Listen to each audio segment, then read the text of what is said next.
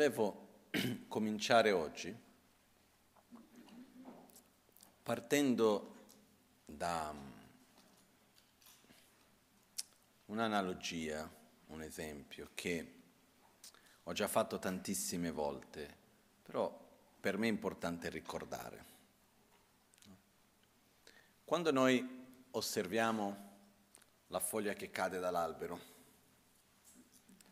e andiamo a vedere la foglia che cade dall'albero in una certa posizione. E ci chiediamo, come ho detto tante volte, è in una posizione aleatoria o è caduta in una posizione precisa, perfetta?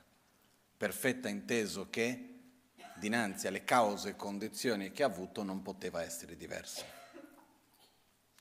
E se noi andiamo a prendere ognuna delle piccole cose che sono avvenute, per dire l'insetto che mordeva la foglia, i bambini che giocavano sotto l'albero, la macchina che è passata, l'aereo che ha passato e quindi ha mosso l'aria in un certo modo e la nuvola che si è mossa, quindi il sole ha battuto in un modo diverso cambiando la temperatura. Ogni piccola cosa che è avvenuta, se ognuna di queste fosse avvenuta in un modo diverso, la foglia sarebbe caduta in un posto diverso o no? Sì. Quindi se noi ci chiediamo come mai la foglia è caduta qui, esiste una cosa sulla quale possiamo puntare il dito? No, esiste un'infinità. È come se noi prendiamo un'equazione bella complessa e diciamo come mai il risultato è 2? E se io vado in quell'equazione e prendo un numero e cambio, o invece di sommare vado a sottrarre, piuttosto che prendo una piccola parte di quell'equazione e la cambio, il risultato è diverso? Ovviamente sì. Perciò se io guardo quell'equazione complessa e dico quali sono, qual è la causa di questo risultato? C'è un numero su cui posso andare a puntare il dito? Però se ognuno di loro fosse diverso, il risultato sarebbe diverso. Quindi tutti loro nell'insieme creano quel risultato lì. Ma diciamo che a me non mi piace il risultato di quell'equazione. Non mi piace il luogo in cui è caduta la foglia. A questo punto cosa io posso fare?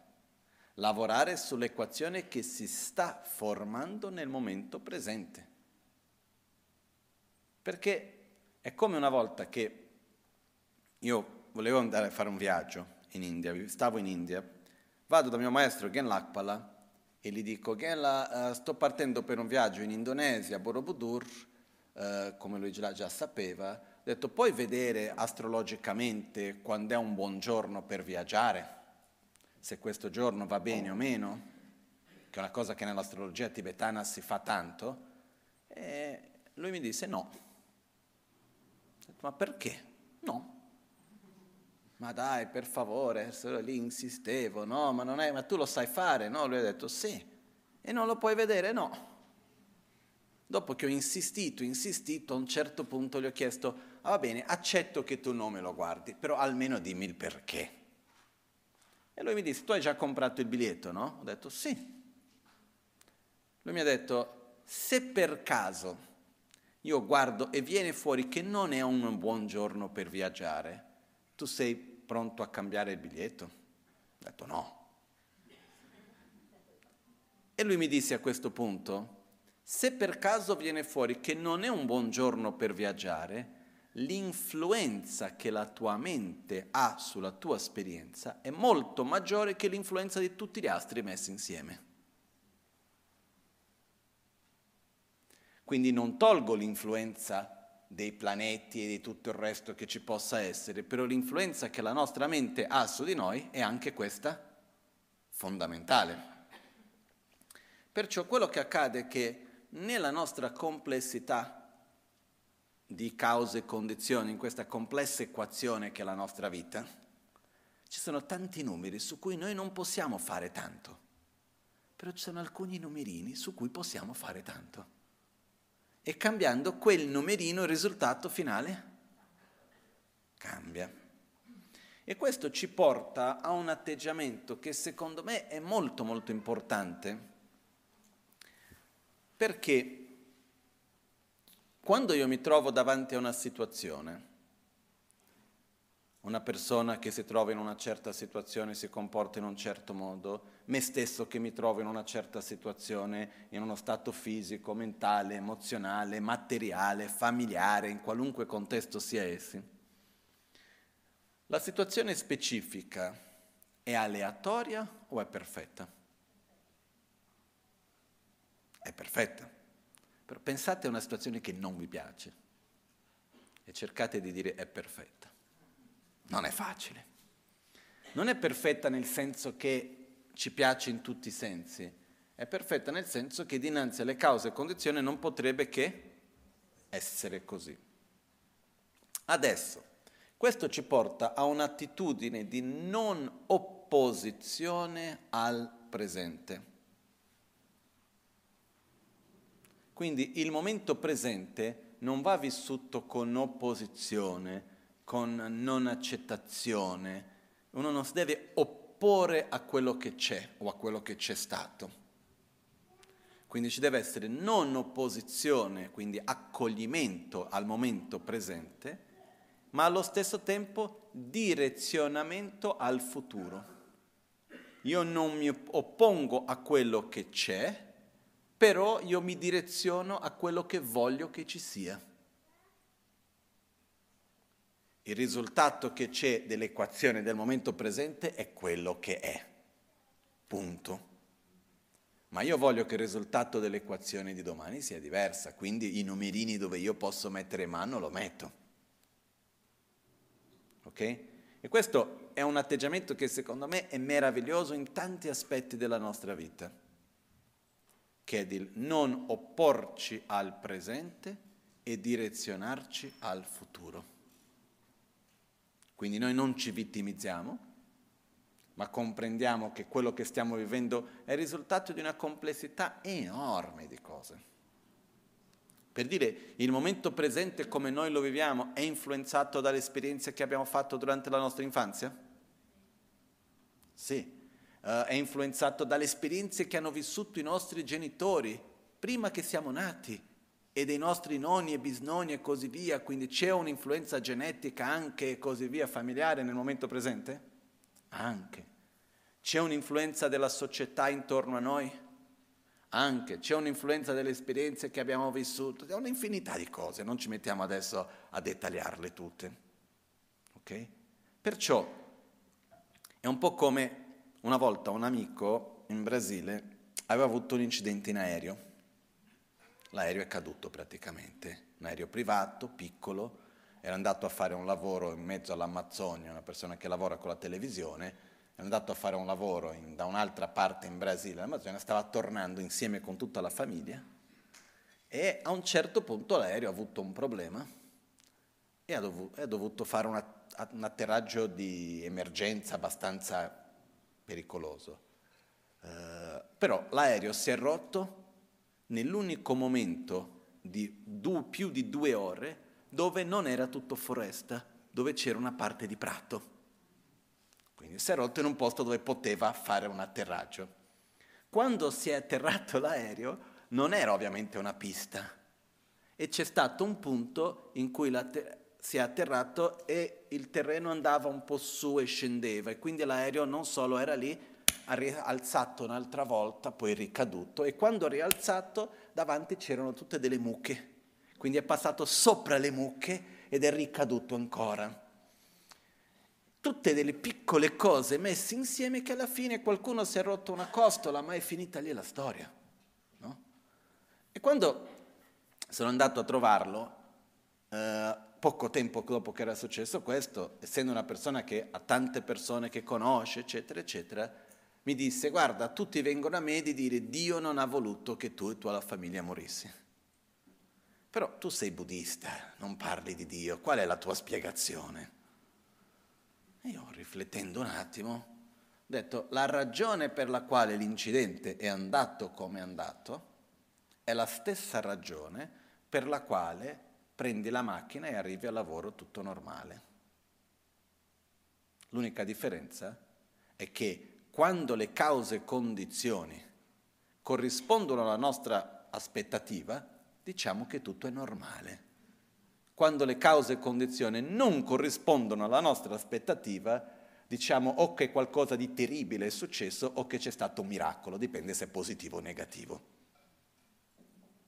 Però in realtà quante sono le piccole cose necessarie perché prendiamo la macchina e arriviamo a casa? O che prendiamo un aereo e arriviamo dall'altra parte? Tutto bene? Sono tante le cose necessarie. Okay?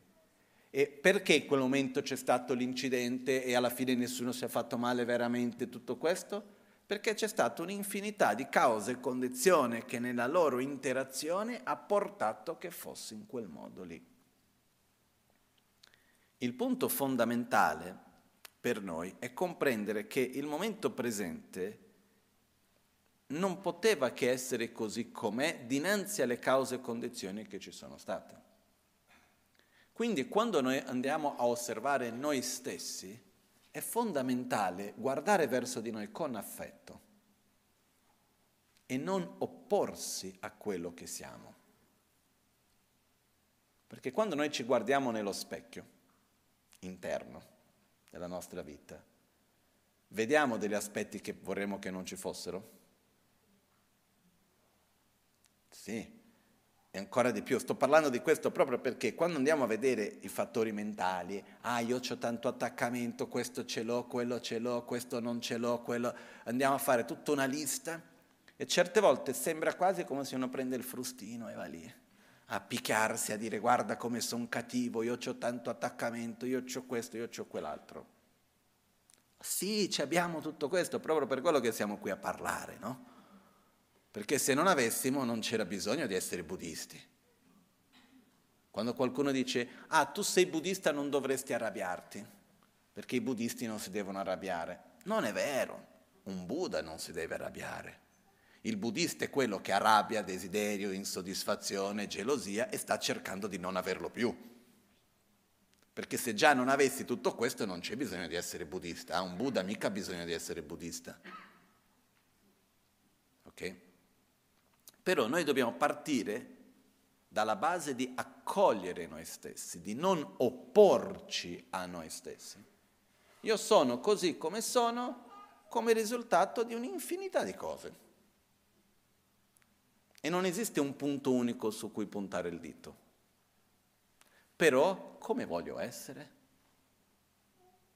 E lo studio dei 51 fattori mentali ci aiuta più che altro per vedere come siamo, accogliere il nostro essere e immaginare cosa vogliamo essere, come vogliamo essere e poterci direzionare in quel modo. Ok?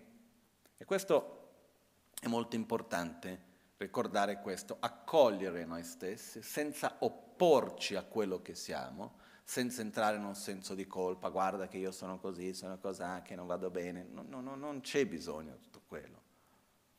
Ma invece dobbiamo direzionarci a quello che vogliamo essere, no?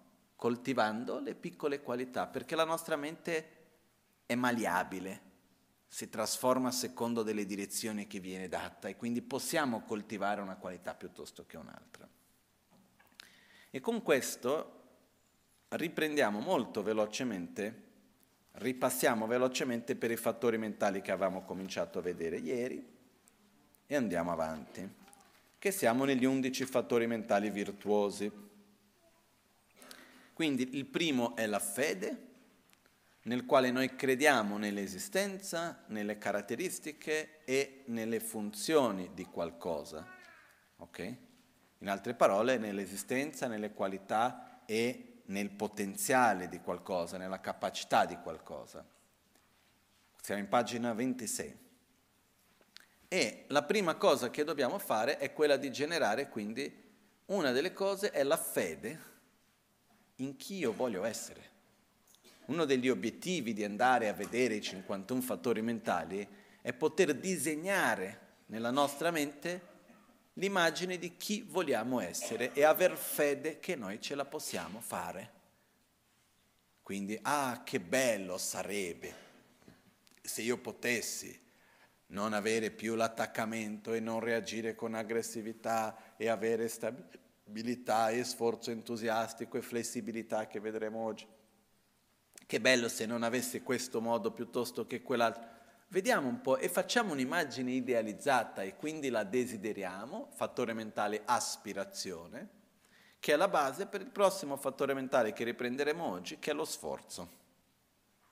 Però è importante per noi disegnare, immaginare nella nostra mente chi vogliamo essere interiormente, anche usando i fattori mentali per quello.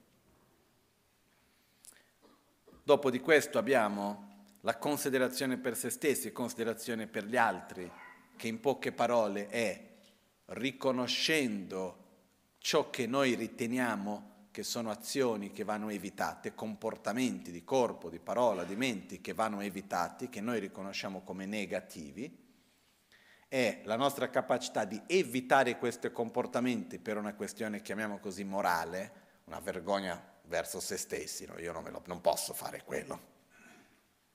E il secondo è per considerazione per gli altri. No, io non posso agire in questo modo, se fossi da solo quasi quasi, ma guarda che c'è qualcuno che mi vedi quella persona può rimanere male, può pensare qualcosa di me, quindi quando per considerazione per gli altri evitiamo di fare dei comportamenti che a breve termine magari ci sentiamo che ci convengano, però sappiamo che non vanno bene, evitare questo è la considerazione per sé e considerazione per gli altri. Poi abbiamo gli altri tre fattori mentali, vado veloce perché abbiamo tanto da vedere ancora abbiamo il non attaccamento, la non collera o non uh, rabbia e la non ignoranza, che sono fondamentali, perché sono il passaggio necessario da passare da attaccamento no, a non avere più attaccamento, passiamo da questo, questo fattore mentale, questa attitudine che è mi piace quell'oggetto? Sì, è bello, lo voglio, quando ce l'ho sono contento, eccetera, eccetera. Però io sono consapevole che prima o poi finirà, che è impermanente, che non lo posso avere per sempre. Quindi, mentre c'è, me lo godo e va bene, ma cerco di essere contento quando finisce, non perché è finito, ma perché ci sia stato, perché c'è un'accettazione nel suo processo naturale di cominciare e finire. Quindi in qualche modo io me lo godo senza rimanere aggrappato totalmente a quell'oggetto. La non collera o non rabbia, non avversione, non aggressività in realtà è sono davanti all'oggetto di avversione, l'oggetto di rabbia, non mi piace, però riesco a non reagire fisicamente, verbalmente, mentalmente con aggressività. Quindi non è che non ho assolutamente avversione, ho avversione, però riesco a non lasciarmi trascinare dall'avversione e non materializzare quell'avversione in azioni fisiche, in parole e anche di non entrare in un dialogo con quel sentimento di avversione. Il terzo, la non ignoranza, è non ho una visione ancora perfetta e chiara, però gradualmente, tramite lo studio, la riflessione, un processo spontaneo nostro, le esperienze che abbiamo vissuto, cominciamo a conoscere meglio la realtà che ci circonda e noi stessi. Su qualunque oggetto sia argomento, la non ignoranza è quando noi andiamo a conoscere meglio quella cosa. Quindi più vado a fondo a conoscere, analizzarla, a vedere gli aspetti che prima non riuscivo a vedere, meno ignoranza ho riguardo quella cosa stessa. Ok? Andiamo avanti perché io oggi, prima di cominciare, ho ripassato quello che dobbiamo ancora vedere e ce n'è ancora tanto. Quindi non voglio lasciarmi trascinare tanto a lungo, ieri abbiamo visto a lungo tutti questi. Partiamo dal settimo fattore mentale virtuoso, che in tibetano viene chiamato Tsendru, tradotto come sforzo gioioso o sforzo entusiastico. Leggiamo quello che abbiamo qua, prima la parte di Asanga, e dice cos'è lo sforzo gioioso?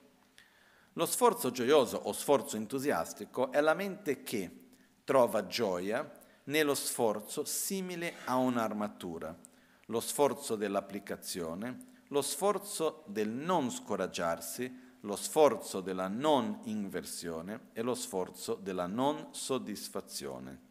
La sua funzione è quella di applicare e realizzare completamente le virtù.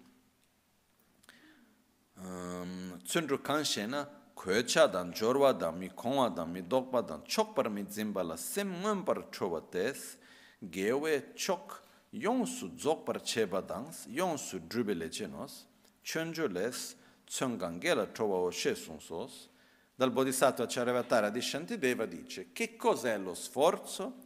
È la gioia nella virtù. Adesso rivediamo un attimino la definizione che è stata data qua. In poche parole, dal mio punto di vista, lo sforzo entusiastico è mettere energia con gioia in ciò che è virtuoso, è positivo, però non è facile. Okay? Um, per dire, se a noi ci piace tanto il cioccolato, ci vuole tanto sforzo per mangiare la torta al cioccolato? No. Okay. Io ho capito la prima volta cosa si intendeva per sforzo, una volta che ero in India e mancava poco per l'esame di memorizzazione e c'era questo esame che si faceva due volte all'anno e quando c'era l'esame c'era un minimo di 100 pagine che uno doveva memorizzare per dare la, 100 fogli, 50 fogli tibetani, 100 pagine memorizzate parola per parola. Però quello che accadeva era che l'esame necessario per diciamo, passare di anno era l'esame di dibattito, di dialettica, quello che contava veramente. Quello di memorizzazione importante, ma se uno non passasse, tra virgolette, non succedeva nulla.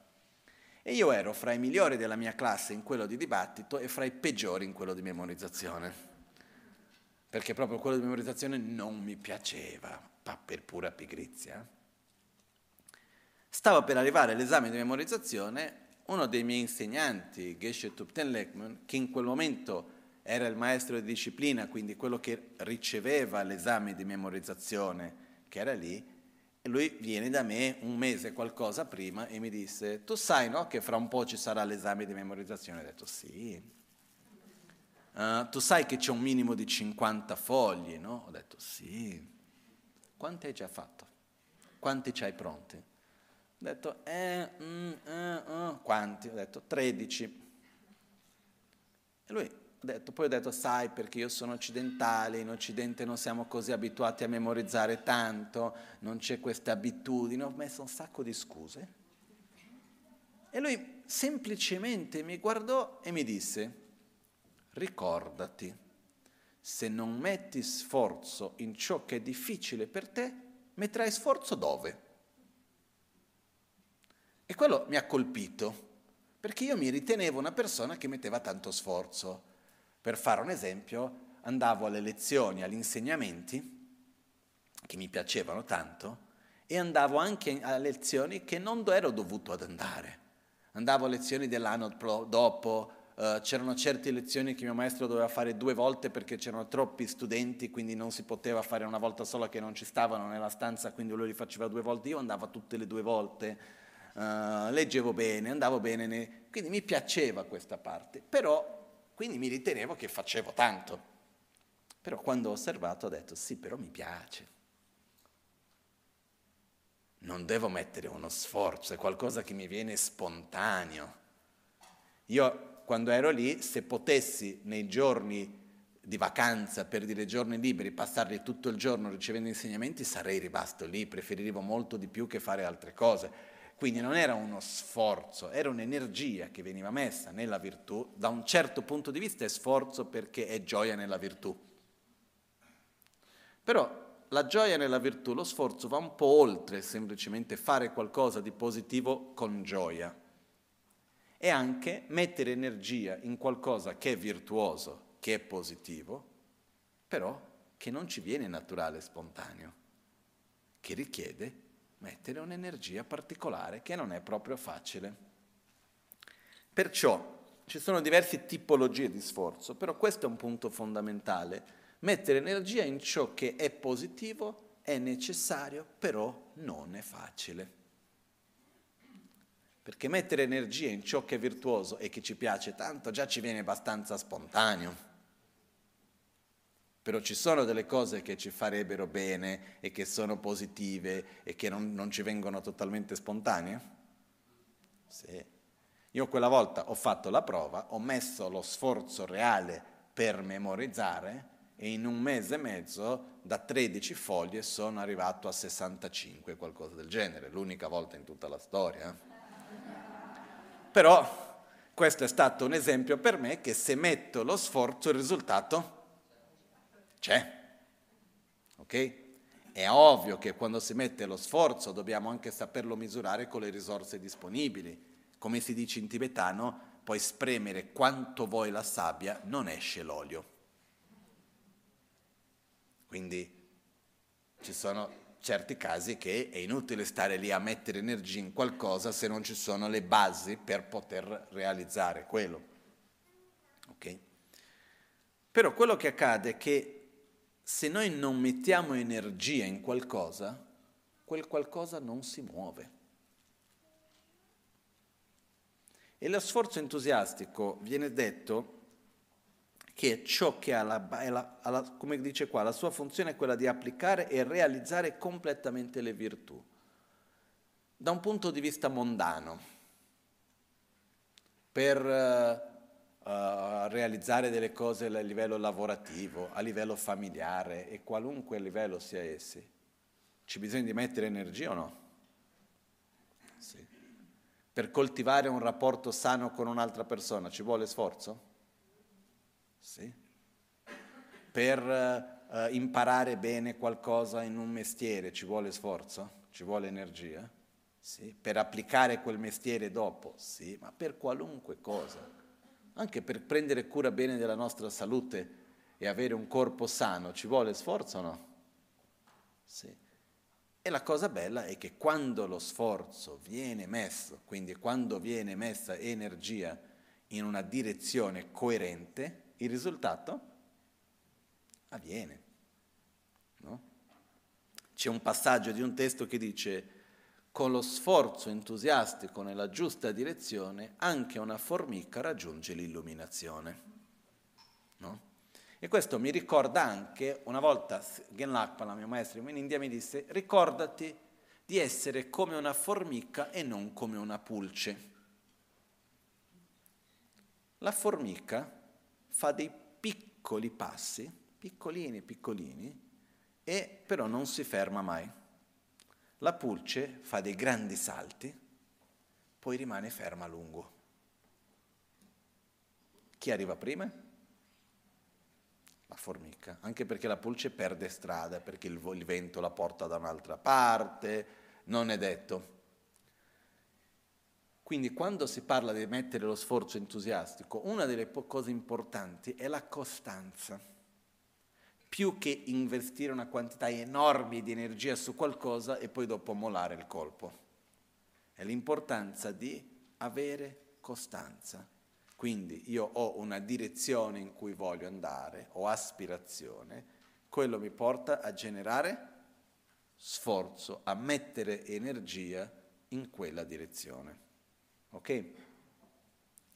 All'interno dello sforzo gioioso c'è una caratteristica importante che è la fede nell'oggetto che vogliamo realizzare, nell'obiettivo che vogliamo raggiungere, che include anche la fede nella nostra capacità di raggiungerlo. E la fede nella nostra capacità di raggiungerlo possiamo in qualche modo anche tradurla come autostima. Eh, io ce la posso fare. E questo è qualcosa che è molto importante in questo processo. Perché certe volte noi ci poniamo degli obiettivi, sarebbe bello se io fossi così. Ah, ma io non ce la farò mai. E quindi chi ci mette lo sforzo tutti i giorni? Invece se io credo che ce la posso fare, io vado lì ogni giorno a fare un pochettino alla volta e gradualmente ci arrivo. Ed è qua che c'è un altro aspetto che si collega con la fede, che è la speranza. È quando noi crediamo che qualcosa sia possibile. No? c'è un, una storia in tibetano che racconta di un periodo in Tibet dove c'è stata molta, molta fame e mm, non c'era cibo abbastanza per tutti e in una famiglia erano lì che facevano una grande fatica a mangiare poco, a riuscire a sopravvivere.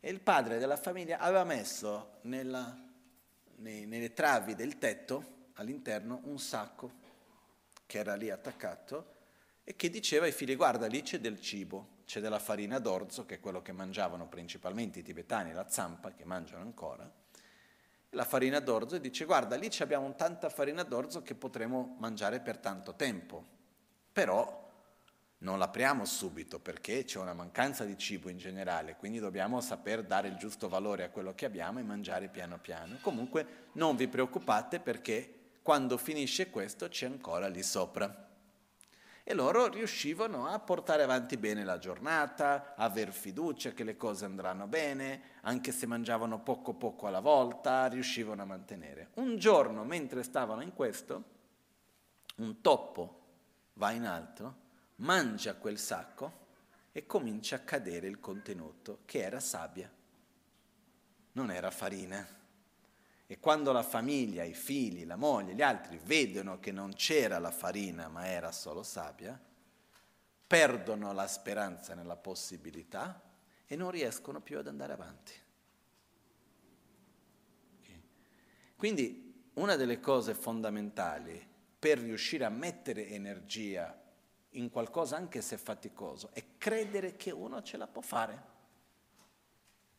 Perché quando noi non crediamo di potercela fare, perdiamo, moliamo il colpo, diciamo, bah, non ce la farò.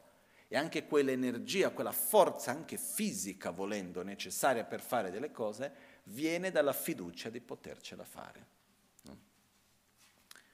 Um, per questo che la speranza, che in altre parole è la fede di poter fare quello, è qualcosa che è fondamentale per noi. Okay? Per questo questi tre fattori mentali che fede, aspirazione e sforzo entusiastico sono direttamente connessi e vanno a nutrire, la fede va a nutrire l'aspirazione che va a nutrire lo sforzo. Okay? Perciò se noi vediamo che non abbiamo sforzo abbastanza in una direzione, è perché ci manca aspirazione, ci manca desiderio, perché non vogliamo veramente. Perché in fondo noi mettiamo energia in ciò che vogliamo. Per esempio, quando uno si innamora di qualcuno di qualcosa, quanta energia mette in quello? Tanta. Non sta lì a misurare gli sforzi e dire ah no, così mi stanco, ah non ho voglia di svegliarmi presto quando noi abbiamo passione veramente per qualcuno o per qualcosa, riusciamo a fare l'impossibile. Ok? Perciò, se noi vediamo che non abbiamo sforzo in direzione di qualcosa, noi riusciamo a mettere energia in quello, ok? Dalla dieta alla meditazione, eh? È perché in fondo veramente noi non lo vogliamo. Perciò per sviluppare sforzo l'energia non va messa nello sforzo. Lo sforzo alla fine dei conti è quasi come un fiore. Se io voglio che il fiore possa fiorire, che quella pianta possa fiorire, quindi voglio vedere il fiore, va messa l'energia nell'acqua, nel concime, per assicurare che il fiore possa fiorire. Similmente a questo, se io voglio sviluppare sforzo perché vedo che c'è un ambito in cui non ho sforzo, io ho bisogno di desiderio, di aspirazione, che è il termine più corretto. Però per noi è un po' più facile capire di desiderio. Io ho bisogno di avere passione per quella cosa lì. Perché la realtà, come abbiamo appena detto, è che noi non facciamo quello che noi non vogliamo. Perciò mi manca aspirazione se non c'è sforzo. E perché e, do, e dove noi vediamo che non c'è aspirazione, che cosa abbiamo bisogno per sviluppare aspirazione? Fede. Per avere fede dobbiamo conoscere, dobbiamo entrare in contatto, dobbiamo rivedere le qualità, i benefici, i lati negativi di non avere quella cosa. Okay? L'esempio che abbiamo fatto ieri e l'altro ieri, perché io metta lo sforzo per andare a cercare l'acqua, io devo avere innanzitutto desiderare l'acqua, perché io desideri l'acqua devo avere fede nell'acqua e devo avere paura della sete. Ah, io non voglio rimanere senza acqua e questo è pericoloso per me, io nella sete non ho voglia di stare, quindi devo andare a cercare l'acqua, perché ho fede che l'acqua mi può eliminare la sete, non voglio rimanere nella sete. A questo punto faccio lo sforzo necessario di camminare chilometri alla ricerca dell'acqua. Ok?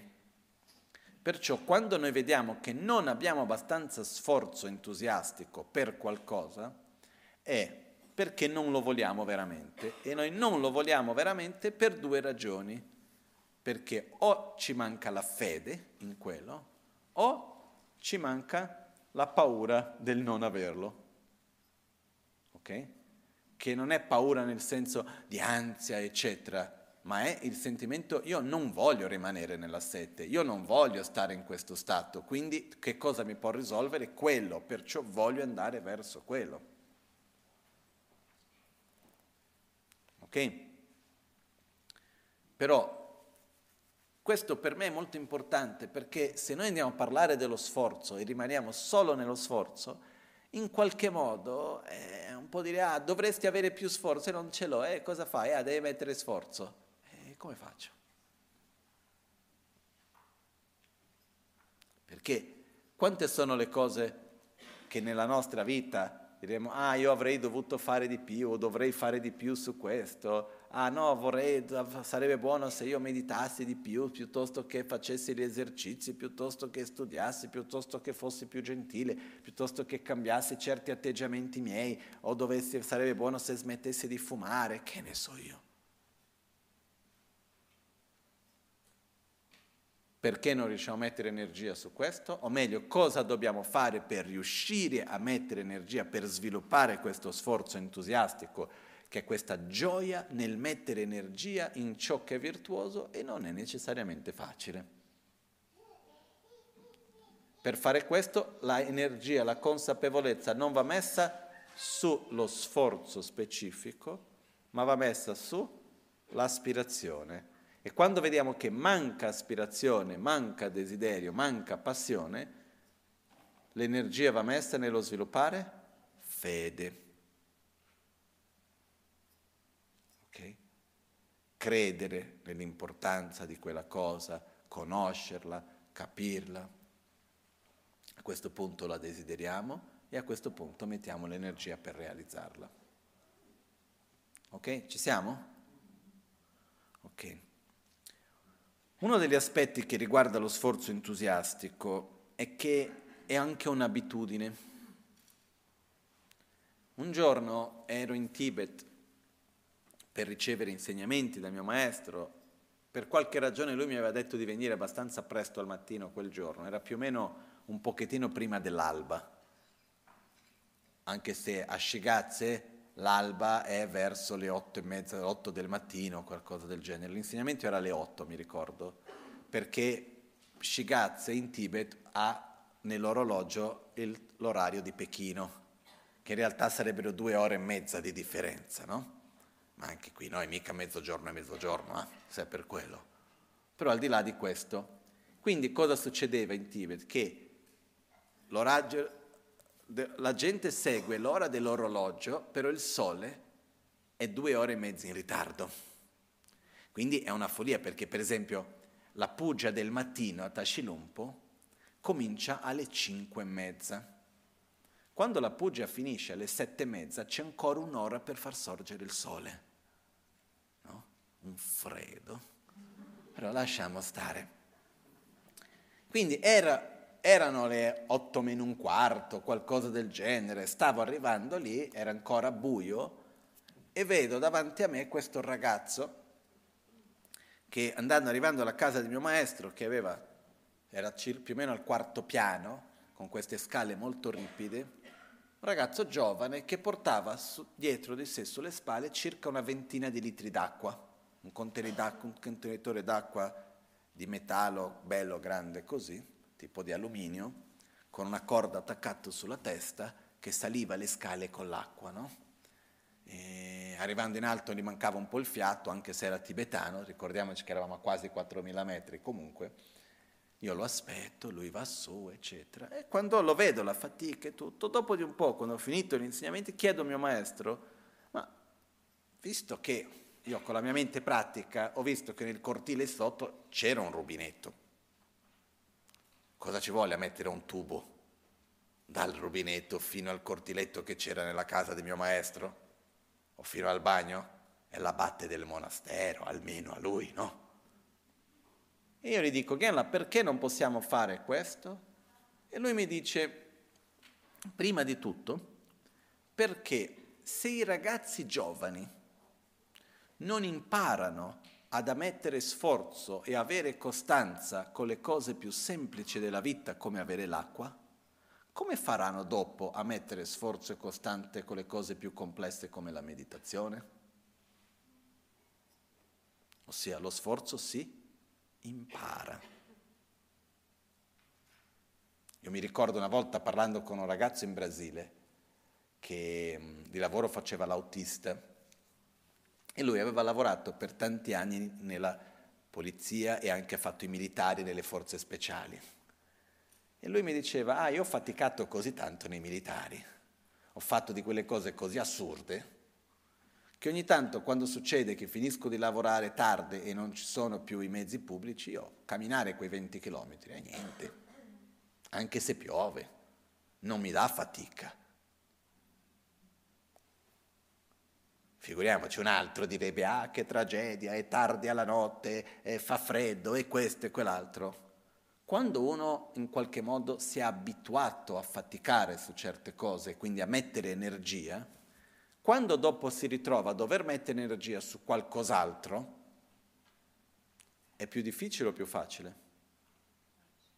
Che qualcuno potrebbe dire dovrebbe essere più difficile perché c'è la memoria della sofferenza, della fatica.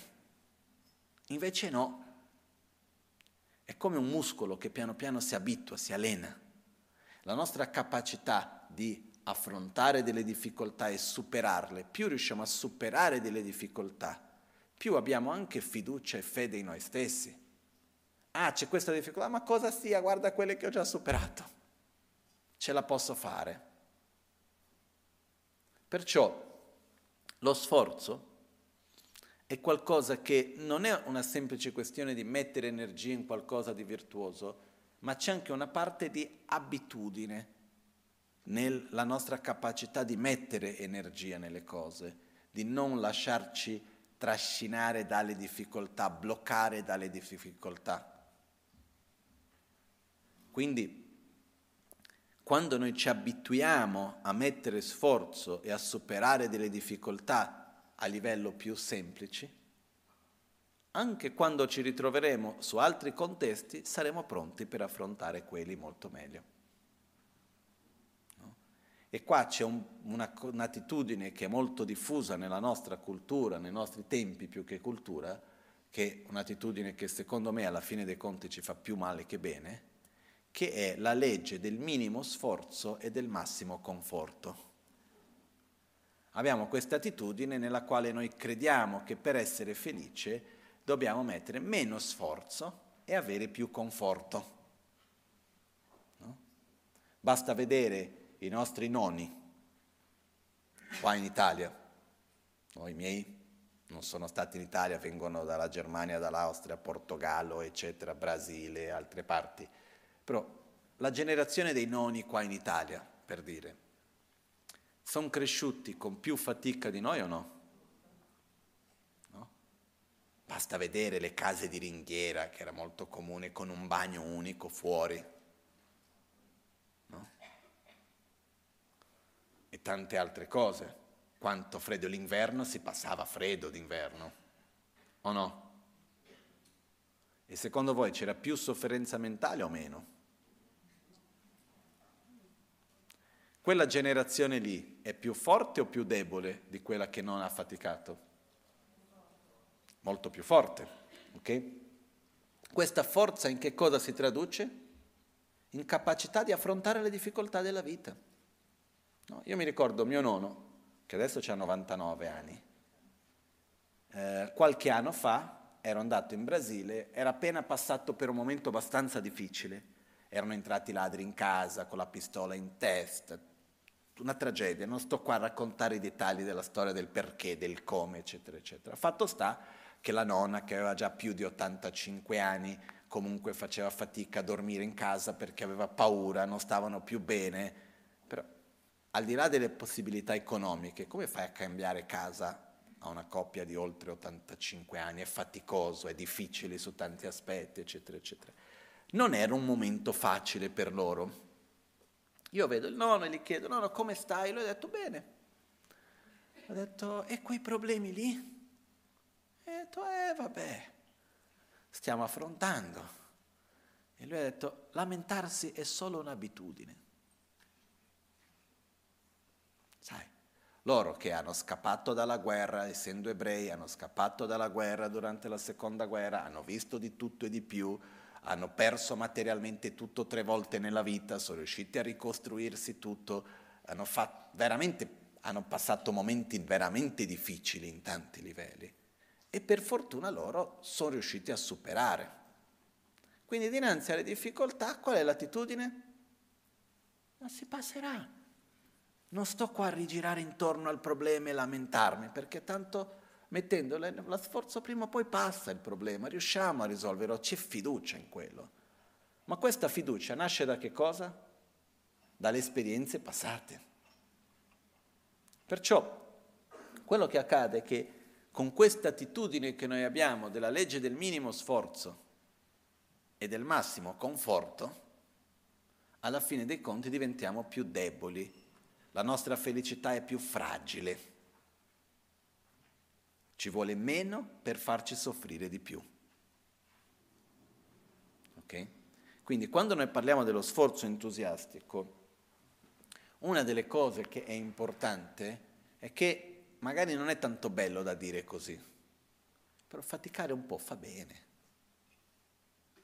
Nel senso che ci fa diventare più forti, perché anche se noi cerchiamo di proteggere, diciamo che prendiamo un bambino e cresciamo quel bambino o quella bambina cercando di evitare qualunque fatica e creando il massimo del conforto, prima o poi diventa un adulto. E nella vita le cose sono sempre facili o ci sono difficoltà? Ci sono.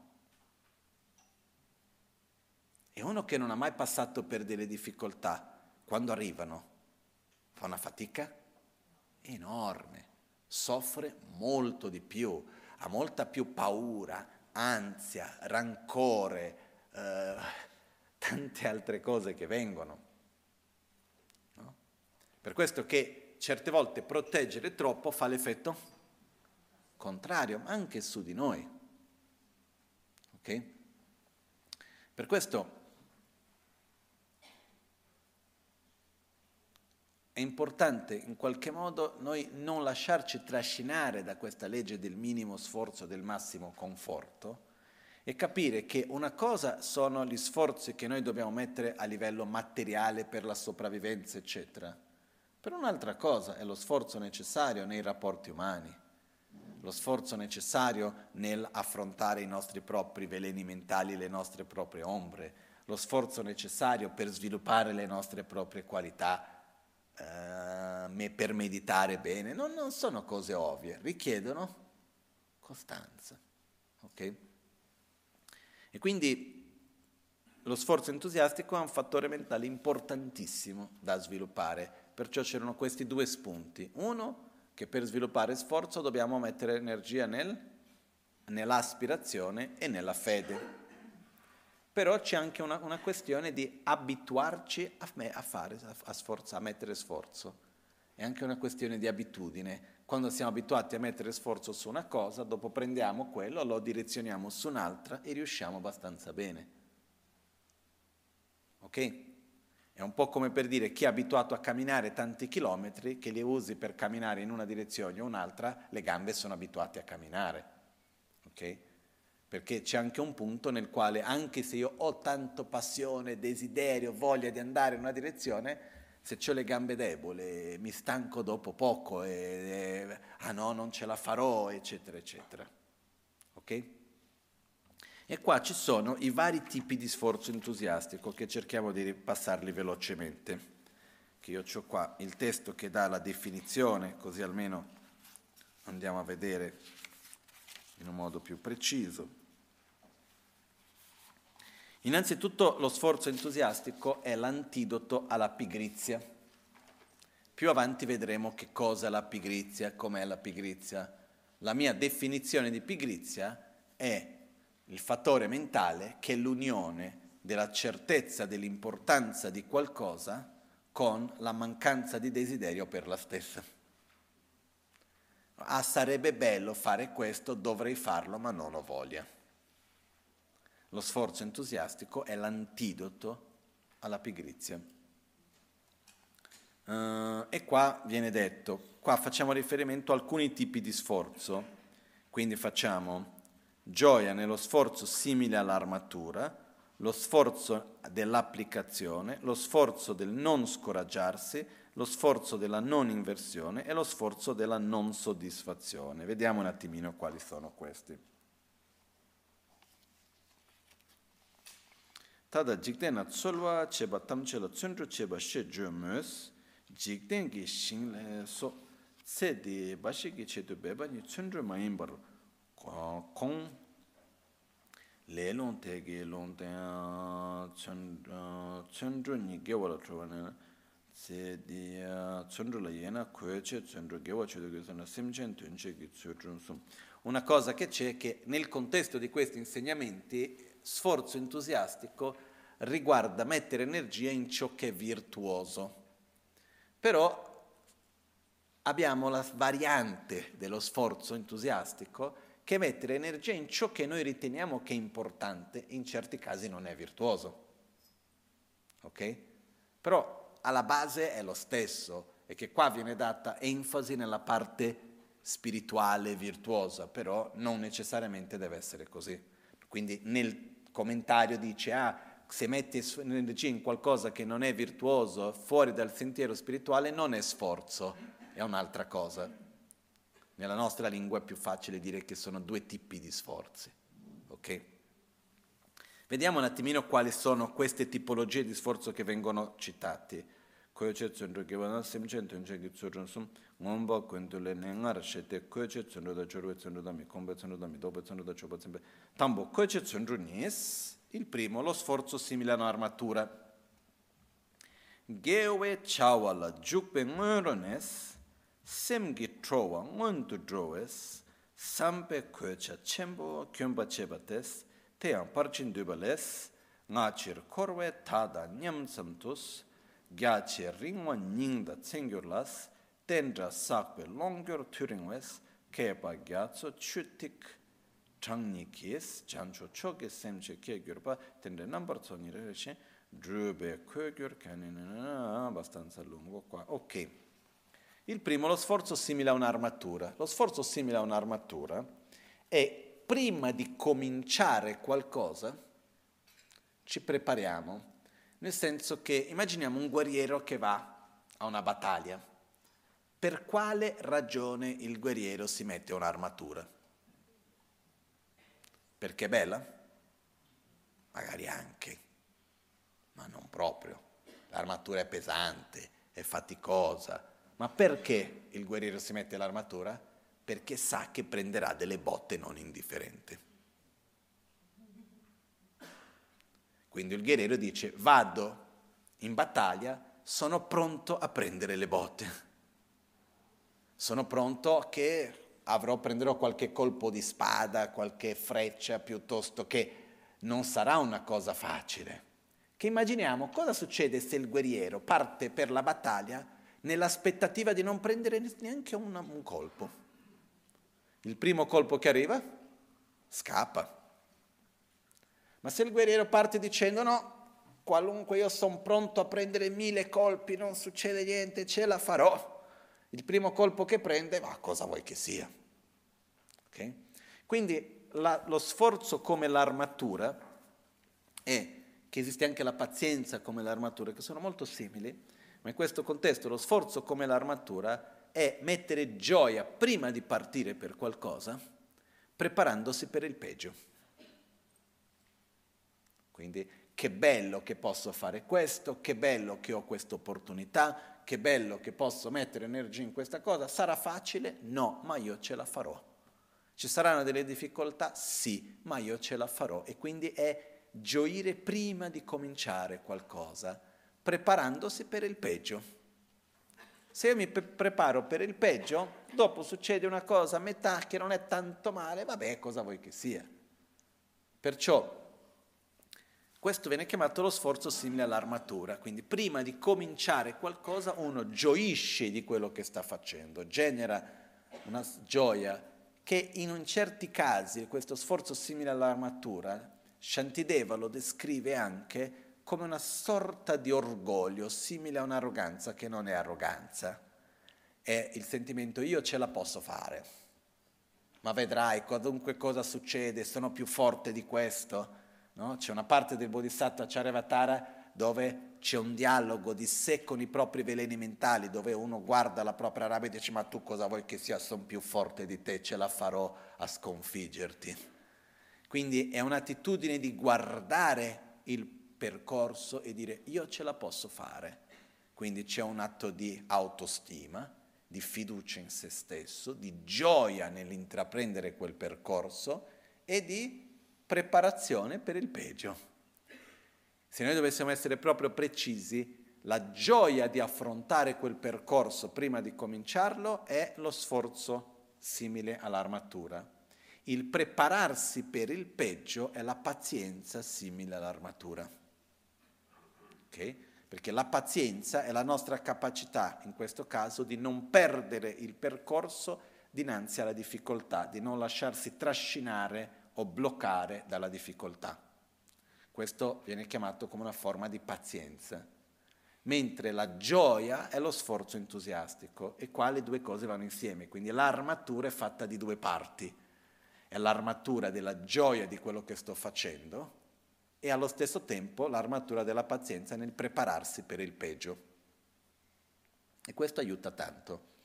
Io mi ricordo quando andavo a fare gli esami di dibattito, io sempre mi preparavo per il peggio, immaginavo che sarebbe andata malissima la cosa.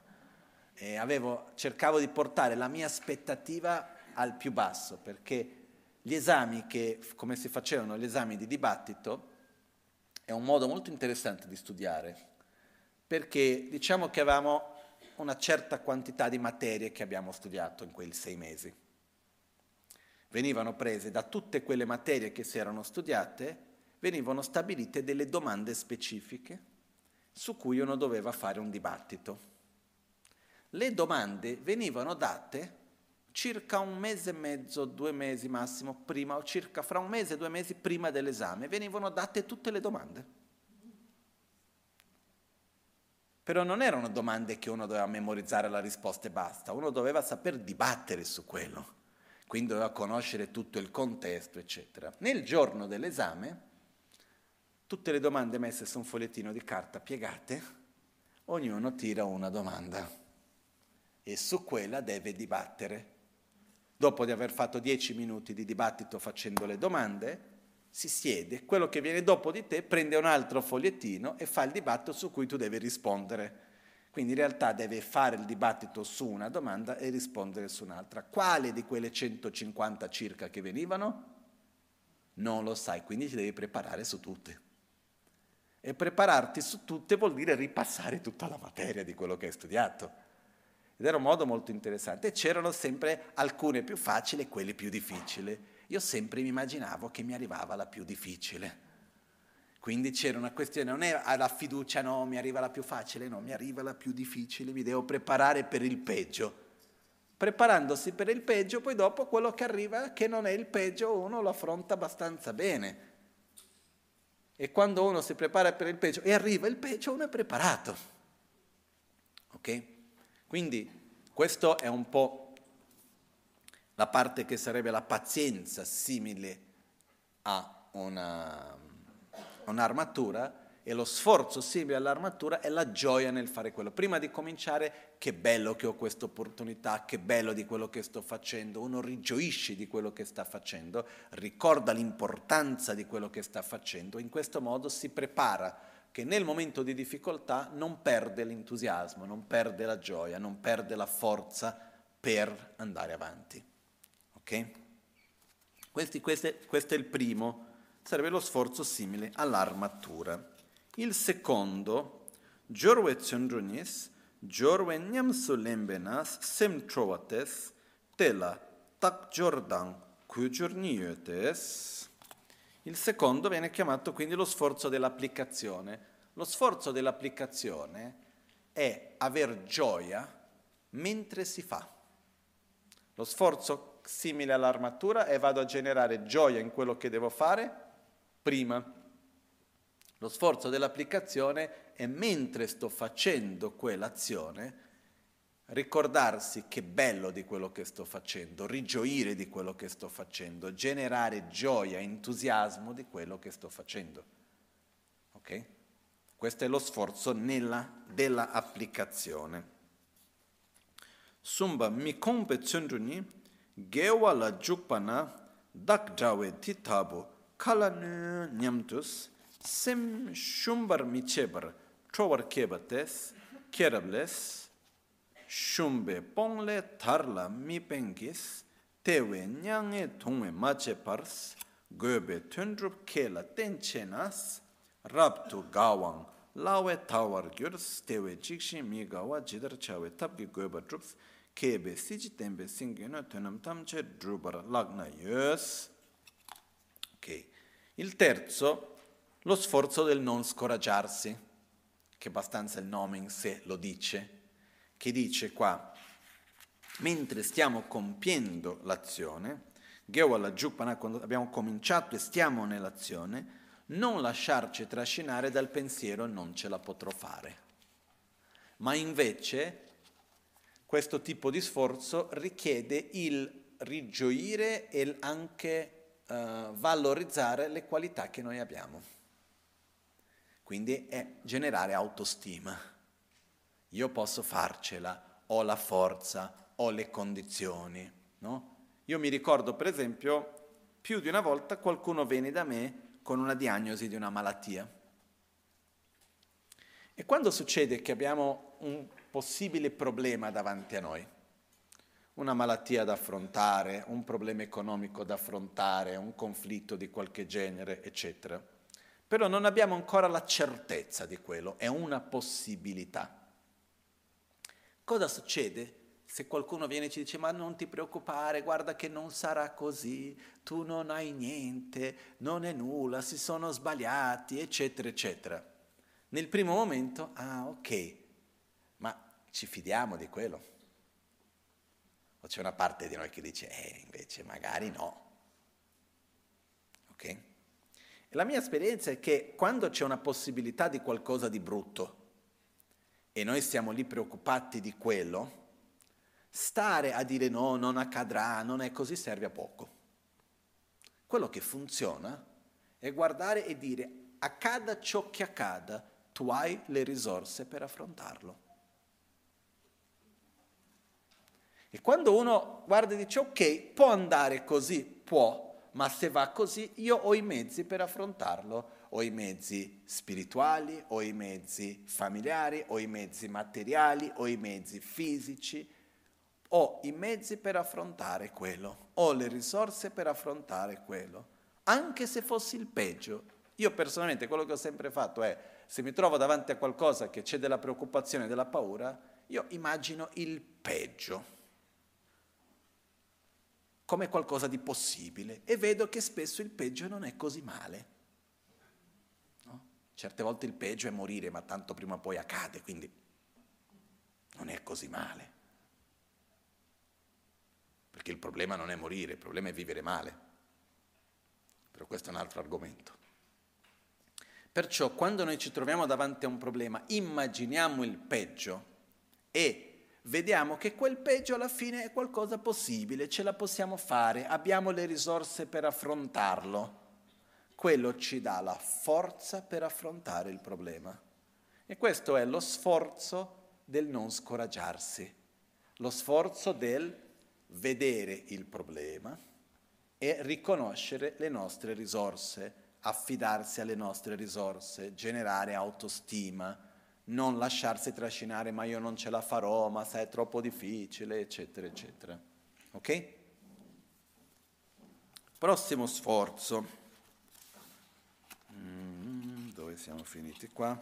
Shiba midokpe tsundruni, gewe chakpala jukpetse, kinshingi gyur, kinshingi gyur mi tubar, sem trower, tar chimba cheba o, steyaran jelames, mi dokpe tembe tsundru ko longdo yön der ngango dashin pels cholam tamche töndan denbar gyurs kang tsam legi tanam yishin drups tedar shene le lo kun selwes labchen tsundru gyase namgi tsam she sumba taros shiba midokpe tsundru ge kogona dove siamo finiti qua gewe chawala jukpe tse kenshingi migyur kenshingi gyur, ken shingi gyur mi tubar sem trower.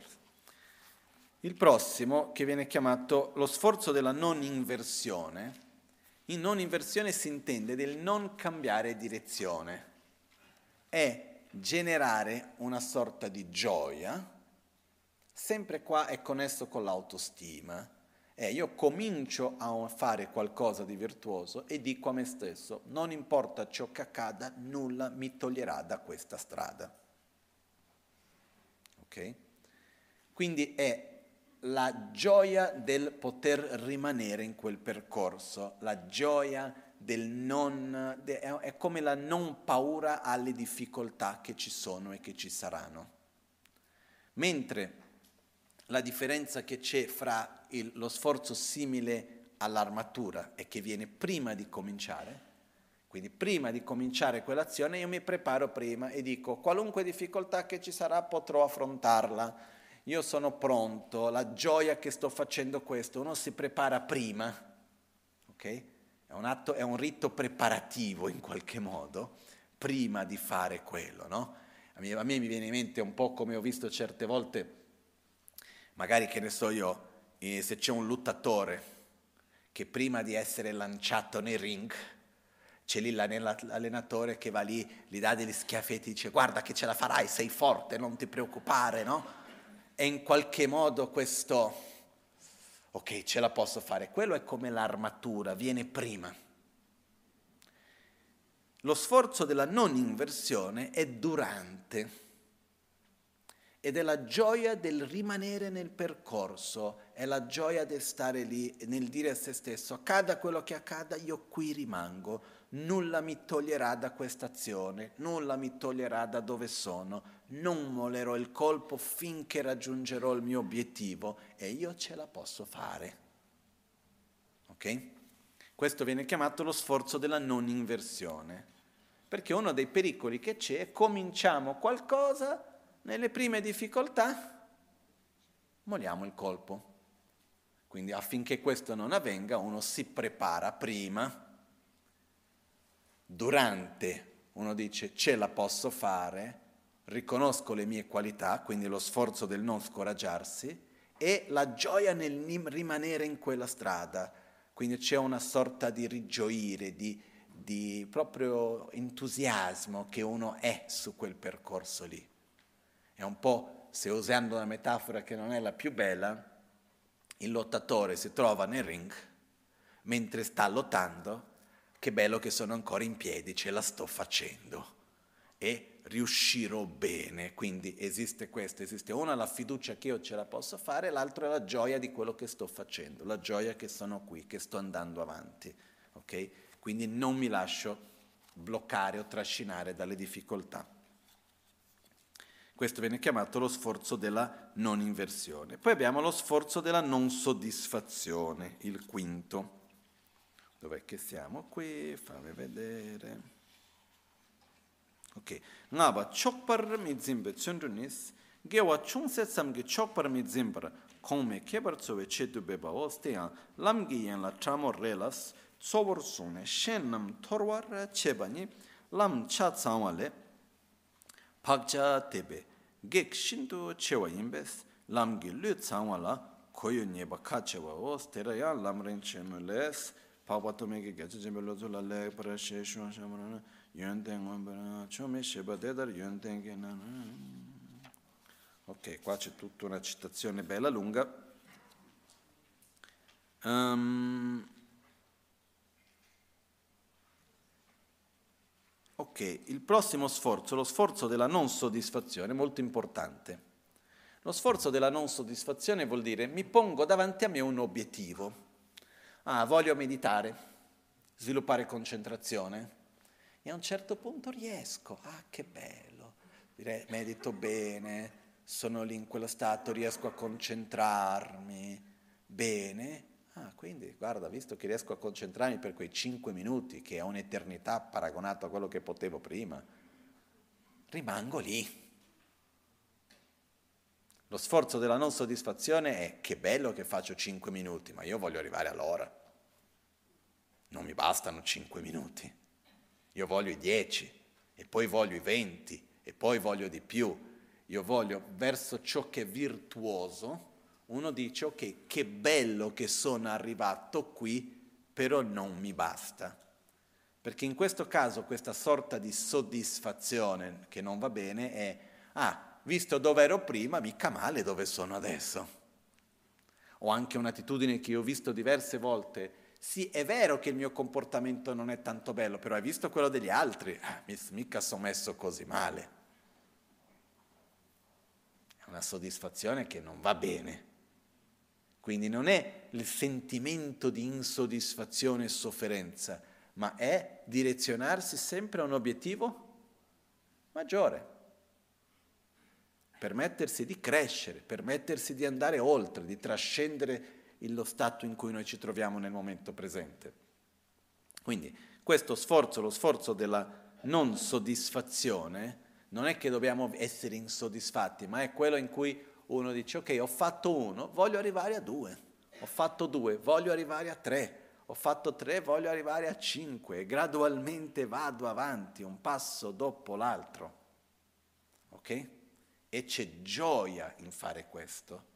Ricordiamoci che nello sforzo una delle caratteristiche è la gioia nella virtù e farlo con gioia. Ok? E qual è la funzione di questa attitudine di sforzo? Realizzare ciò che è virtuoso, trascendere i nostri stati e le nostre dinamiche in cui noi ci troviamo oggi. Okay? Perciò concentriamoci nel generare fede in quello che vogliamo essere, in quello che vogliamo realizzare, in modo di coltivare l'aspirazione, in modo da generare sforzo, in modo da realizzarlo. Uno lo realizza quando quello stato è totalmente spontaneo e non richiede più un'energia in, che va messa. Ci siamo?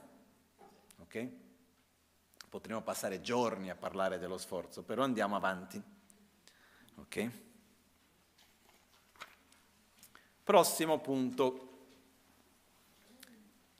Ottavo fattore mentale virtuoso, flessibilità, Xinjiang o Shintu Jangpa, Xinjiang, tradotto come flessibilità. Shintu Jangpa Kanshena, Ludan Semgi Nengele Namgi Gyun Chöbe Chir, Ludan Sem Le Surunga Nites, Dribatamce Selve Lecenos. Cos'è la flessibilità? La flessibilità è il fattore mentale con l'aspetto di essere adatta a eseguire qualsiasi azione benefica, virtuosa, desiderata, del corpo o della mente e che è in grado di tagliare la continuità della rigidità mentale e fisica. Rigidità mentale è lo stato della mente o del corpo in cui si è incapaci di fare ciò che si desideri. La sua funzione è quella di eliminare tutte le oscurazioni, tutti i veleni mentali e le sue impronte. La sua funzione è di purificare la rigidità mentale e fisica e di fungere da base per shamatha e per la meditazione di vipassana.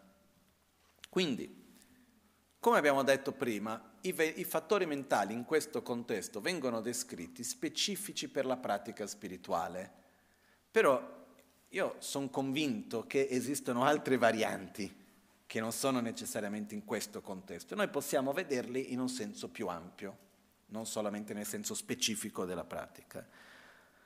Facciamo un esempio di flessibilità.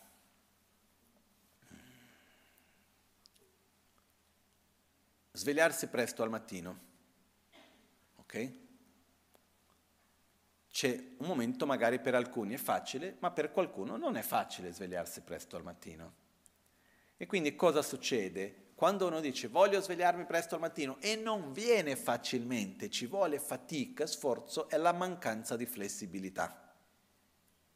Quando io metto quell'obiettivo e ripetendo a un certo punto mi viene in un modo naturale, spontaneo, senza fatica ed è pure piacevole, ho sviluppato la flessibilità in quello. Okay? L'esempio che viene utilizzato qua specifico è nella meditazione. La flessibilità del corpo riguarda mi siedo per meditare. All'inizio, quando manca la flessibilità del corpo, Dopo di poco che sono lì comincio a sentire, gratto un po' di qua, mi fa male di lì, aspetta, no? Eh, eh, eh, qualcosa, sono, il corpo non è del tutto confortevole. Noi stiamo dicendo al corpo stai fermo lì, però non riusciamo a star fermi lì bene, è faticoso. Quando noi diciamo al corpo stai fermo lì e questo diventa facile, spontaneo e seguire quell'ordine, tra virgolette, porta pure piacere, uno ha raggiunto la flessibilità del corpo. Quindi riguardo la meditazione, quando è che si raggiunge la flessibilità del corpo nel contesto della meditazione?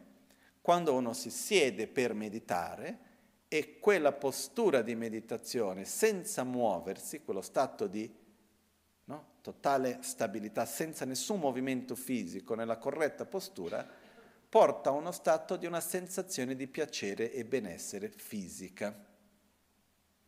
Questo è quando uno raggiunge la flessibilità del corpo, quindi fisicamente io dico voglio stare fermo per tre ore e riesco fisicamente. Questo è quando raggiungo la flessibilità del corpo. Okay? Si può raggiungere questa flessibilità del corpo riguardo un'infinità di cose. Okay? Se andiamo a vedere, ci sono... Mi viene in mente un'altra cosa, un po', apro e chiudo una parentesi. Una delle ragioni per la quale a scuola si sta così tante ore seduti, perché la durata della scuola è di circa otto ore e perché uno nella scuola passa tante ore seduto per sviluppare flessibilità per stare chiuso in un ufficio il resto della vita dopo. perché uno passa degli anni creando flessibilità per poi dopo fare. Prendi qualcuno che è cresciuto nel campo, facendo altri tipi di lavori, anche con fatica fisica, e a un certo punto lo metti chiuso in, una, in un cubo di cemento per otto ore davanti a uno schermo, va fuori di testa. Tu prendi qualcuno che è cresciuto seduto su una sedia, chiuso in un cubo di cemento per otto ore al giorno, facendo delle attività mentali, e prendi questa persona e la metti all'aperto a fare fatica fisica per otto ore, va fuori, non ce la fa. Ok? Quindi il corpo che è stato abituato a star fermo ha più facilità a star fermo. La persona che è stata abituata a fare sforzo fisico e fatica fisica in movimento ha più facilità per quello. Questo per esempio è uno dei problemi che tanti tibetani con cui ho parlato nei villaggi hanno manifestato, perché in Cina esiste l'obbligo di andare a scuola, come c'è anche in Italia, no? Cosa succede in Italia se un genitore dice no, il mio figlio non lo mando a scuola e non faccio neanche la scuola parentale? È un crimine o no? Immagino di sì. La stessa cosa in Cina. Però qual è il problema nei villaggi tibetani? Mandano i figli alle scuole i figli passano otto ore, dieci ore studiando, fanno matematica, geografia, lingue, fanno tutte quelle cose lì, ricevono un addestramento per passare la vita chiusi in un ufficio, perché quella è la struttura che, avviene, che viene data. E poi quando tornano non hanno più la capacità e la preparazione per prendere cura del campo. Quindi non hanno la capacità fisica di stare tutto il giorno a lavorare il campo, a prendere cura degli animali e quindi sempre di più mancano persone per prendere cura del campo, degli animali, eccetera. E manca questo livello di preparazione, non tanto di conoscenza, ma anche di preparazione fisica perché uno non è abituato a farlo.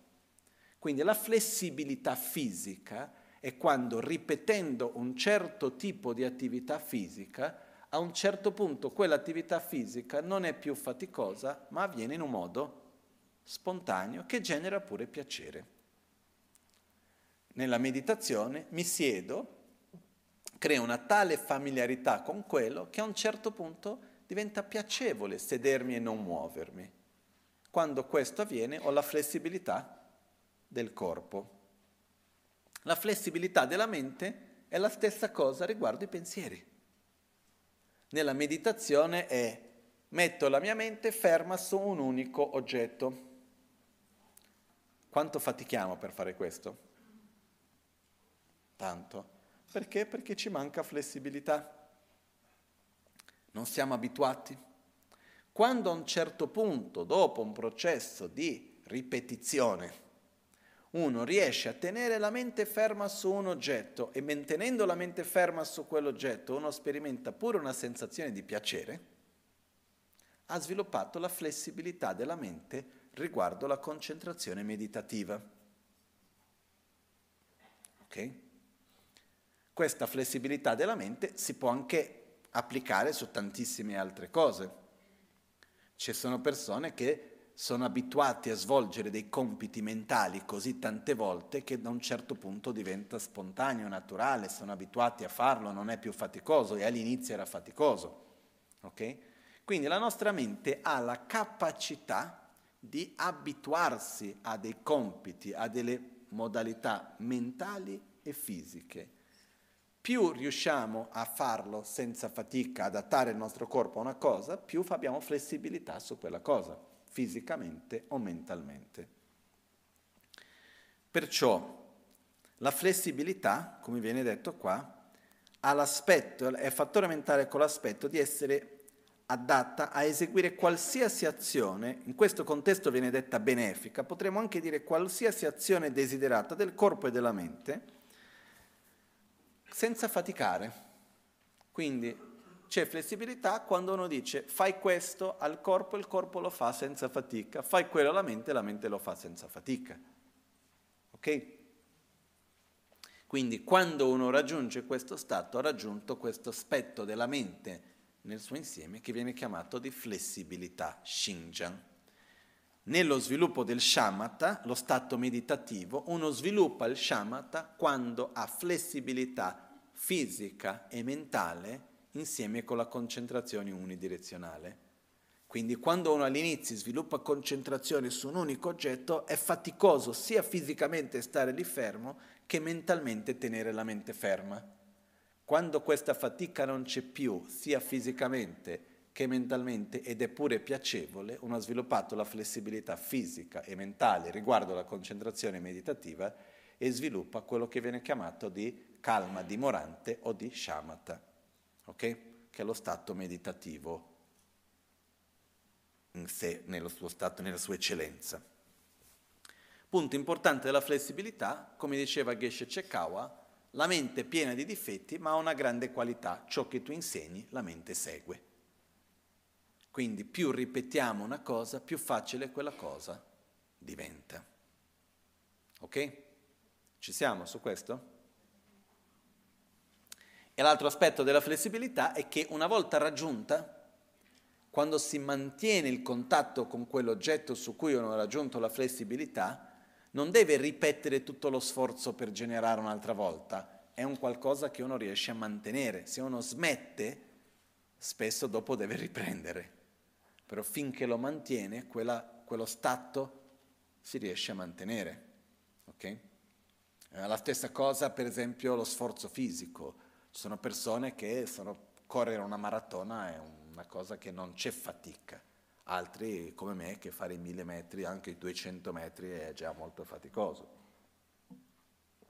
Quindi, qua solo ricordando l'importanza che quello che all'inizio è faticoso, dove serve mettere sforzo, quando quello sforzo viene mantenuto per un tempo, gradualmente si riesce a mantenere quella stessa attitudine, quello stesso comportamento, quella stessa azione, necessitando sempre di una quantità di sforzo minore, perché aumenta il livello di flessibilità. Ok? Prossimo, molto importante, il 9, Pakye, coscienziosità. Cos'è la coscienziosità? Pagyo kanshena, ma chakpa da sheda meba da timo mebe, timo meba tsundru dan cheba la nenes, kan gewe chönam la gomba dans, sakpa dan chebe che nam la che nam le sem sungwa tes jikten pa dans jikten le debe pun sun tsokpa tam che yon su dzokpar cheba dan yon su drube le che nos nyombo me wangtu ma songwars tsundru la nenes gewa drubche sakche sakche le sem sungwes los. Cos'è la coscienziosità Dimorando in uno stato di non attaccamento, di non avversione, di non ignoranza e di sforzo gioioso, e familiarizzando con le virtù, proteggendo così la mente dai fenomeni contaminati, il fattore mentale della coscienziosità ha la funzione di eseguire e completare totalmente tutte le eccellenze ordinarie e sovramondane. La coscienziosità è una mente libera della non virtù che, rimanendo in uno stato di sforzo, realizza la virtù e protegge la mente dalle impurità. La sua funzione è quella di stabilire e incrementare tutte le azioni benefiche, mentre protegge la mente da ciò che dà luogo ad afflizioni. Benissimo, ma qualcuno ha capito che cosa è la coscienziosità? Vediamo. Perché la definizione parla delle qualità e in quale contesto si trova, ma che cos'è non è così chiaro. Facciamo un esempio. Ci sono delle cose che noi sappiamo. No? Facciamo un esempio diretto. Uh, qualcuno qua ha dei dubbi che dovrà prima o poi morire? Ok?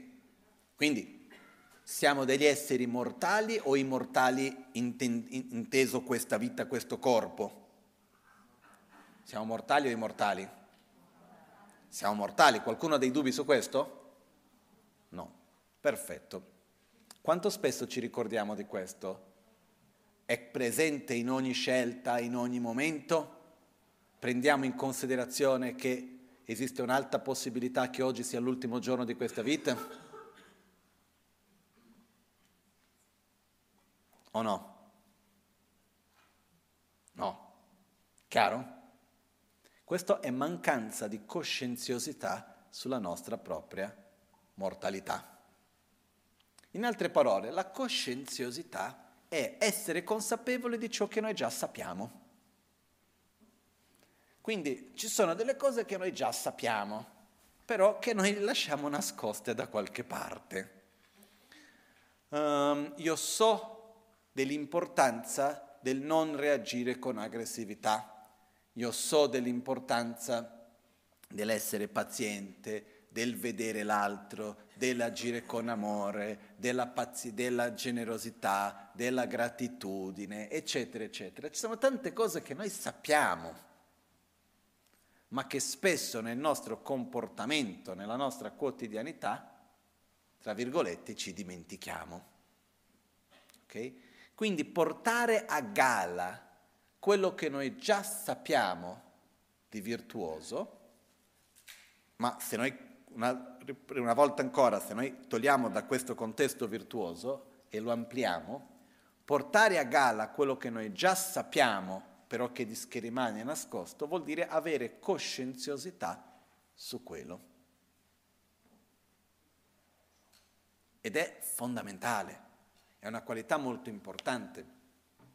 In diversi insegnamenti dice coltivi la coscienziosità delle, dei comportamenti di corpo, di parole e di mente.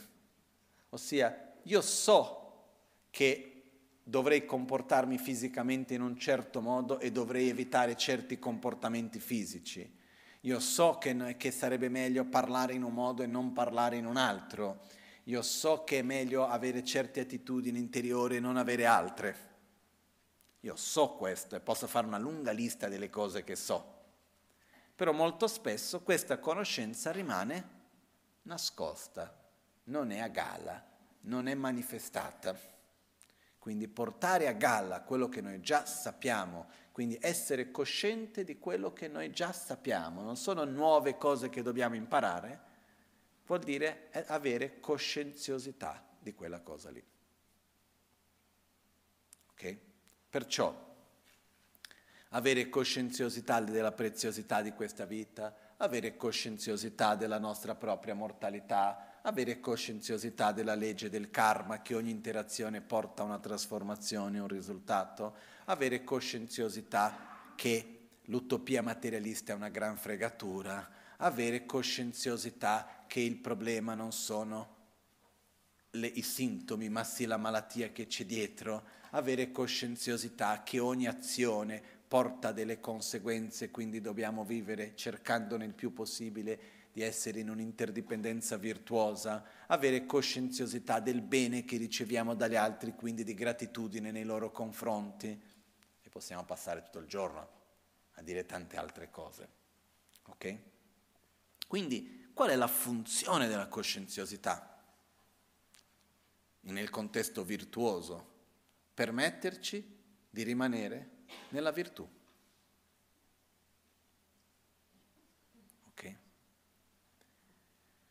Ed è l'aspetto nel quale noi andiamo a ricordarci quello che noi già sappiamo e, e riportarlo alla nostra quotidianità, riportare al momento presente quello che noi già sappiamo. E per dire la verità, la maggioranza di noi abbiamo molto più bisogno di coscienziosità che di imparare cose nuove. Ogni tanto ti sentire sì, lo so, però eh, però mancava la coscienziosità. Ok? Poi, sinceramente, io non mi ricordo esattamente perché abbiamo scelto questa parola per tradurre il tibetano Pakyo. Non mi ricordo qual era la definizione di coscienziosità effettivamente, però funzionava, mi ricordo bene. Comunque sia, in questo contesto il significato è proprio questo, essere consapevole di quello che uno già sa nel contesto principalmente virtuoso, ok?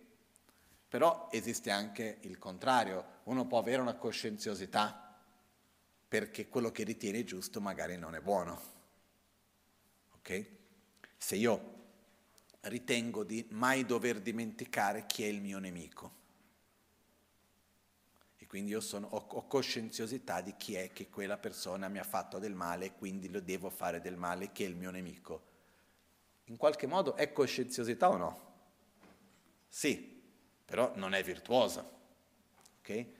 Perciò non rientra negli undici fattori mentali virtuosi, perché questi fattori mentali vengono spiegati in un contesto virtuoso. Però a me mi piace vedere che ci sono anche le varianti che non fanno parte dei 51 fattori mentali, ma in realtà esistono, quindi esiste la coscienziosità non virtuosa volendo. Ok? Um, nyoma wantu ma samwar tsundru la nebe gewa de la chansa la na wan ta da chi ta da weta ki ta da de ma nga de ma ombe tu su yan de dar chebra ne den tu semba da te dar da ge chedra chedra chung shi ne de ne ba mi chung de wala chu chi. Ok. Diciamo che ci siamo. Um, come si fa per sviluppare coscienziosità? Riportando alla consapevolezza tramite la lettura, tramite la parola, tramite oggetti. Quindi noi andiamo a connetterci con oggetti anche esterni, per riconnetterci con conoscenze che noi già abbiamo, però in qualche modo non erano manifestate. No? Mi ricordo per esempio, c'era un monaco che ho conosciuto che lui utilizzava come cucchiaio un osso di una costola. Perché? Per ricordarsi dell'impermanenza, era una costola umana. E lui utilizzava per che cosa? Per ricordarsi, mentre ogni volta che mangiava, prima o poi ci sarò anch'io. No? Però possiamo fare mille cose diverse. Per esempio, i gioielli. No? Nella tradizione Mahayana, prendiamo l'esempio guardando davanti a noi, vedete che ci sono no, i cinque Dhyani Buddha e a fianco ci sono le madri, come nell'immagine di Tara e così via, che hanno vari gioielli. Okay? Se vedete la corona è fatta di cinque gioielli, dei cinque colori, no? Abbiamo il verde, il giallo, il blu, il rosso, il bianco, eccetera. Ci sono i cinque gioielli, poi ci sono gli orecchini, ci sono le collane, le, i bracciali, bracciali, scusate, i mm, tornoselere, come si dice, le cavigliere, eccetera. I gioielli rappresentano in questo caso le qualità interiori. Quindi quando uno per esempio si veste e si mette addosso un gioiello, uno dei significati è per ricordarmi di essere generoso, di praticare la moralità, la pazienza, lo sforzo entusiastico, la concentrazione, la saggezza. I cinque, in questo caso, le cinque gioielli rappresentano ricordarsi delle saggezze dei cinque Dhyani Buddha, in quanto inseparabili se stessi di queste qualità. Sono tanti significati che vengono insieme. Facciamo un esempio molto più pratico e che tanti di voi avete già. Alla fine dei conti, qual è la funzione della fede che uno mette nel dito quando si sposa? Generare coscienziosità. Ricordarsi dell'impegno che hai, ricordarsi di certi sentimenti che hai sviluppato e di impegno che hai generato. Serve per un ricordo. Ok? Nello stesso modo, quando uno esegue un certo tipo di lavoro e ha un uniforme o un badge, qualcosa di quel genere lì, Qual è una delle funzioni di, quel, di, quel, di quell'uniforme? Ricordare a se stesso le responsabilità che hai, il perché stai facendo quel lavoro, eccetera, eccetera. Okay? Quindi noi possiamo utilizzare delle cose esterne per ricordarci di impegni, stati di coscienza che vogliamo mantenere, consapevolezze che vogliamo mantenere, che di solito magari ci dimentichiamo. Quindi possiamo per esempio, facciamo un impegno, esiste la possibilità di avere degli oggetti esterni che ci ricordano di quell'impegno. Ricordare quell'impegno vuol dire avere coscienziosità di quell'impegno. Okay? Può essere un colore con il cui mi vesto, un taglio dei capelli, un tatuaggio volendo, può essere un anello, un gioiello, possono essere un'infinità di cose. Okay? Qualcosa che scrivo davanti a me, Possono essere tante cose che servono per ricordarmi di qualcosa che io già so, però che non voglio dimenticarmi nella quotidianità. Perciò questo è uno dei metodi per generare coscienziosità. Ok? Uno realizza, così per dire, la coscienziosità di qualcosa quando quella consapevolezza riesce a essere presente anche senza cercare di richiamarla. Rimane presente spontaneamente. Ok? E una delle funzioni della coscienziosità è quella di aiutarci a agire in un modo virtuoso ed evitare comportamenti negativi, perché tanti di noi sappiamo quello che dobbiamo fare, però tra virgolette ogni tanto ci dimentichiamo. Ci sono delle volte che noi ci dimentichiamo veramente, ci sono delle volte che noi facciamo finta di dimenticarci. Non so se è chiaro questo. Noi ogni tanto cerchiamo di illuderci che possiamo illuderci. Non so se è chiaro questo. Ok? Quindi coscienziosità importantissimo. Prossimo, tagnom, equanimità. Tangyum kan shena, ma chakpa da sheda meba da tima mebe da tsundro da cheba la nenes kune nyomompa, kune nyomompa centu neba da mitumbas, sem nyam pa ni dans. Sem nal tu duk pa ni dans.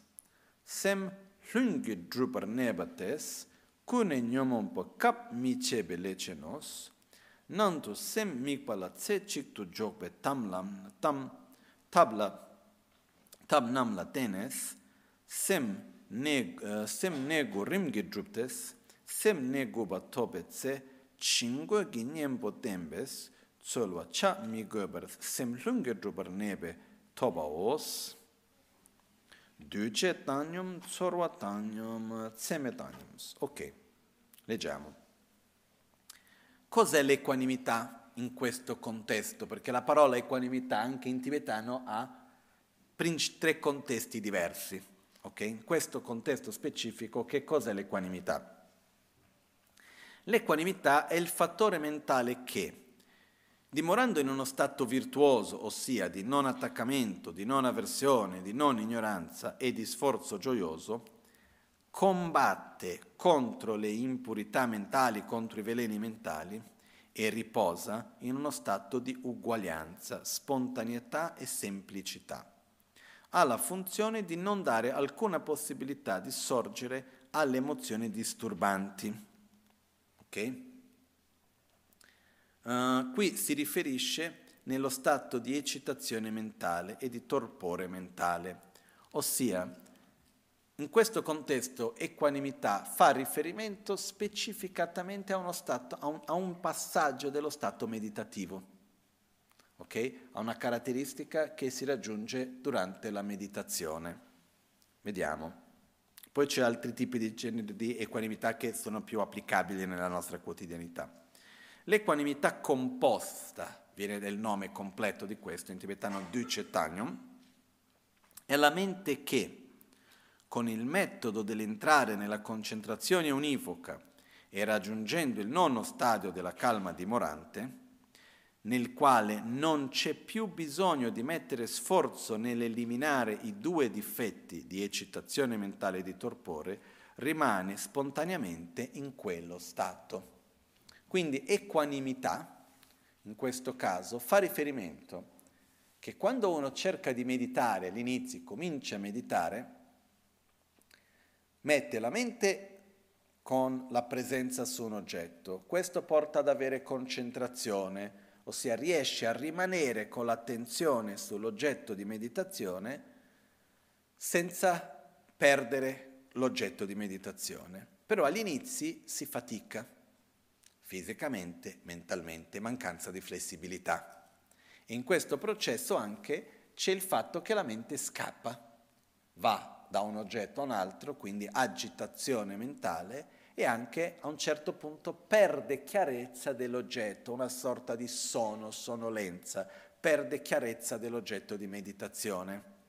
Okay? Questo viene chiamato torpore mentale, che è uno dei pericoli, perché quando uno comincia a imparare a meditare, il principale nemico è l'agitazione mentale e certe volte uno fa uno sforzo grande per fermare la mente di stare a saltare da una cosa a un'altra e cade nell'altro estremo.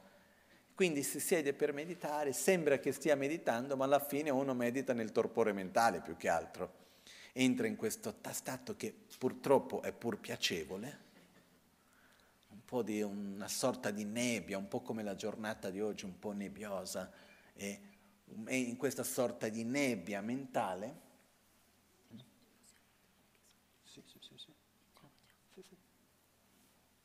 Uno entra in questa sorta di stato di nebbia mentale e non ha chiarezza dell'oggetto. Quando nel processo meditativo uno riesce senza dover più fare uno sforzo grossolano a rimanere senza agitazione mentale e senza torpore mentale, quello stato viene chiamato l'equanimità composta, okay?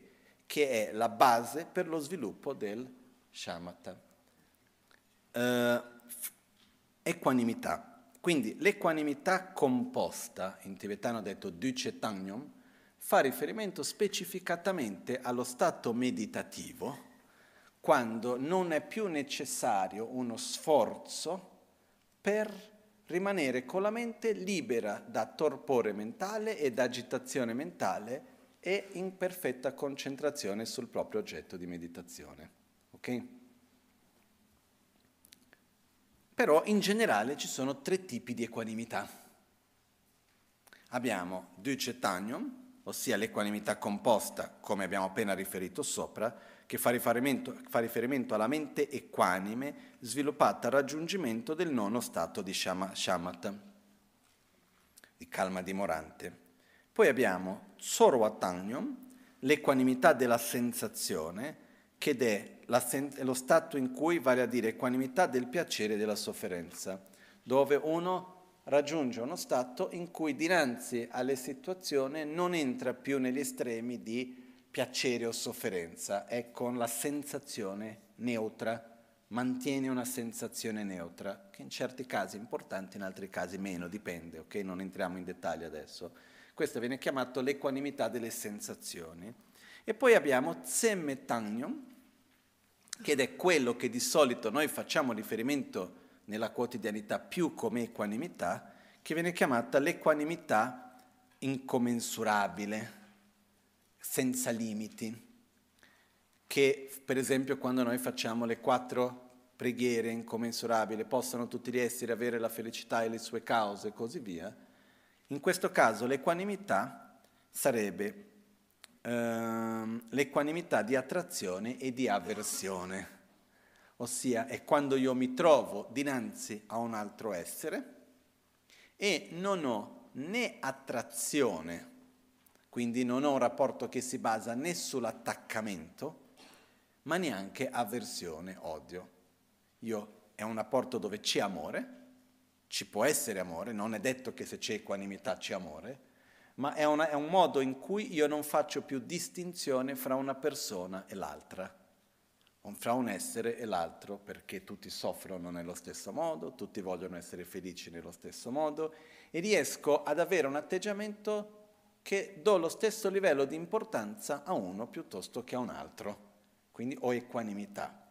Quindi in questo caso approfitto solo per aprire una parentesi veloce, che avere equanimità in questo contesto non vuol dire fare la stessa identica cosa per tutti, ma vuol dire avere lo stesso sentimento per ognuno e agire con la stessa attitudine, che vuol dire se io ho quattro persone e una fa una stupidata, io non devo agire nello stesso modo verso tutti e quattro, tu hai fatto qualcosa che non va bene, devo farti capire che quella cosa non va bene e c'è una conseguenza di quell'azione, eccetera, eccetera. E non è che si dà un qualcosa a uno perché c'è una, un beneficio, quindi va dato a tutti. Ma un altro esempio più semplice ancora, se io ho 100 persone, ma anche un numero minore per facilitare, ho 10 persone davanti a me, hanno caratteristiche fisiche diverse, storici diversi, mentalità diverse, necessità fisiche del momento diverso. Uno ha fame, uno non ha fame. Essere equanimi che cosa vuol dire? Do da mangiare a tutti nello stesso momento e nella stessa cosa? Non è questo. Essere equanimi vuol dire io vedo la necessità di ognuno e uso e do il mio meglio per ognuno secondo quello che io riesco a vedere che è la loro necessità e capacità. Perché non è detto che io riesca a vedere veramente in tutti gli aspetti la necessità e capacità di ognuno. Ok? Però nell'attitudine equanimi è dove noi ci rivolgiamo verso gli altri, dando la stessa importanza alla felicità e alla sofferenza di ognuno. Quindi la felicità e la sofferenza di uno o dell'altro non ha più o meno importanza. Quello che accade è questo, se noi ci troviamo davanti a diverse persone e a una di queste persone c'è un sentimento forte, l'equanimità ovviamente è minore, ok? È possibile comunque avere un livello di equanimità nella quale sì, è vero che ho un'attrazione particolare verso questa persona, però riesco a valorizzare la felicità anche delle altre. Ok? anche se noi guardiamo in una famiglia, una, una, una madre, un padre che abbia cinque figli, secondo me, scusate se lo dico così, è difficile che un padre o una madre abbia esattamente lo stesso livello di attrazione e di atteggi- verso tutti i cinque figli. C'è uno con cui c'è un po' più di affinità in una caratteristica, un altro con, uno con cui c'è meno affinità magari, o no? Ma come con qualunque essere umano, ok? Questo è naturale. Ma questo non toglie il fatto che quel genitore possa dare la stessa importanza per la felicità di ognuno, nelle proprie scelte, nelle proprie azioni. Ok? Quindi una delle cose importanti nell'applicare l'equanimità in questo caso, è quella di dare priorità a vedere la felicità e la sofferenza, che poi sono due lati della stessa medaglia, di ognuno, e non le proprie preferenze, la propria attrazione e la propria avversione. Perché naturalmente noi quando siamo davanti a più esseri, uno è più carino, l'altro è meno carino, parlo di un animale, parlo di una persona, uno è bella, l'altra è meno bella, una mi sta simpatica, l'altra mi sta meno simpatica, eccetera, eccetera perché io possa agire con equanimità, io devo misurare, per modo di dire, le mie azioni, dando la stessa importanza alla felicità di ognuno e alla sofferenza di ognuno. Ok? Questo è quello che si intende per equanimità e questo vuol dire a uno devo dare 10, a un altro devo togliere 10. Perché se a uno togliere quello che ha bisogno, secondo il mio giudizio poi, eh, perché siamo ignoranti, perché ricordiamoci che nel nostro agire verso l'altro noi andiamo ad agire tramite il nostro giudizio. Però essendo sinceri con il nostro giudizio, dobbiamo dare lo stesso livello di importanza alla felicità e alla sofferenza di tutti quelli con cui abbiamo a che fare. Quindi se io ritengo che per il bene di uno la cosa migliore è togliere 10, per il bene dell'altro la cosa migliore è dare 10, c'è una differenza di 20 fra uno e l'altro, ma in realtà c'è equanimità nel mio atteggiamento. Poi che l'altro lo viva con equanimità è un altro discorso. Ok? E questo, no? Uh, possiamo passare a fare mille esempi di questo. È come un medico che si trova davanti a tanti pazienti. Non è che deve dare la stessa medicina a tutti. L'equanimità del medico è quella di cercare di dare la medicina giusta per ognuno. Ok? Questo è quello che si intende per equanimità in questo caso. Però quando si parla in questo contesto del fattore mentale equanimità, è principalmente l'equanimità composta, però questo non toglie il fatto che esista l'equanimità delle sensazioni, esista l'equanimità nella condotta, nel re- relazionarsi con gli altri in cui si basa più sull'importanza della felicità di ognuno e non, uno non si lascia trascinare dalle proprie attrazioni e dalle proprie avversioni. Ok? Bene, andiamo ancora avanti. Undicesimo, ultimo fattore mentale virtuoso di quelli elencati. Namparmitsewa, Qua abbiamo tradotto come non crudeltà, ma anche è la non violenza. Nam parmitsewa kanshen shedamebe chartopas, ningjewe semnites, to mitsalve lecenos. Cos'è la non crudeltà? La non crudeltà è il fattore mentale che fa parte della non correre, della non rabbia, e si tratta di una mente di compassione, ha la funzione di non nuocere. È il fattore mentale con l'aspetto di pazienza. La pazienza è definita come il non reagire aggressivamente davanti a un oggetto di avversione e di amore verso gli esseri senzienti. Um, non parmitsewa, la non crudeltà, in certi contesti si può anche utilizzare il termine ahimsa, non violenza. E una delle definizioni che viene data alla non violenza, in questo caso, che ovviamente no, um,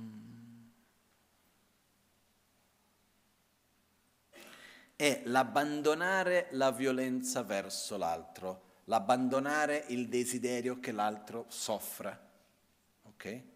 Quindi è la non violenza è mi trovo davanti all'altro essere e non ho nessuna intenzione che quell'essere possa soffrire e non vado ad agire in un modo che sia aggressivo, violento, che possa generare sofferenza nell'altro, fisicamente, verbalmente o mentalmente. Però c'è un punto ancora in più.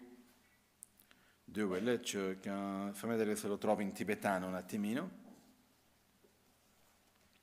Due quelle, chok ne kyang, eh, chutsak jimbe kapsus, gyawe tembe nyingje rabdu chewa yimbes, shen la nöbe shidan cheba le do goebes, chunangi sokcha nöbe chira chaba me chagwa, damnga jobe kapsu shiyan larmi, eh, shiyan larmi, she trokyan larmi, to dekyan larmi dek, sang trokyan lar sang mi truktes ge jon tu chebe chö shila ne gober ne den tu damsos tenas nam chö chengi didalas lekpra chebe tsewa pongwani tempe nyingbo kosos, gewa la dir shebe chukchin, ok.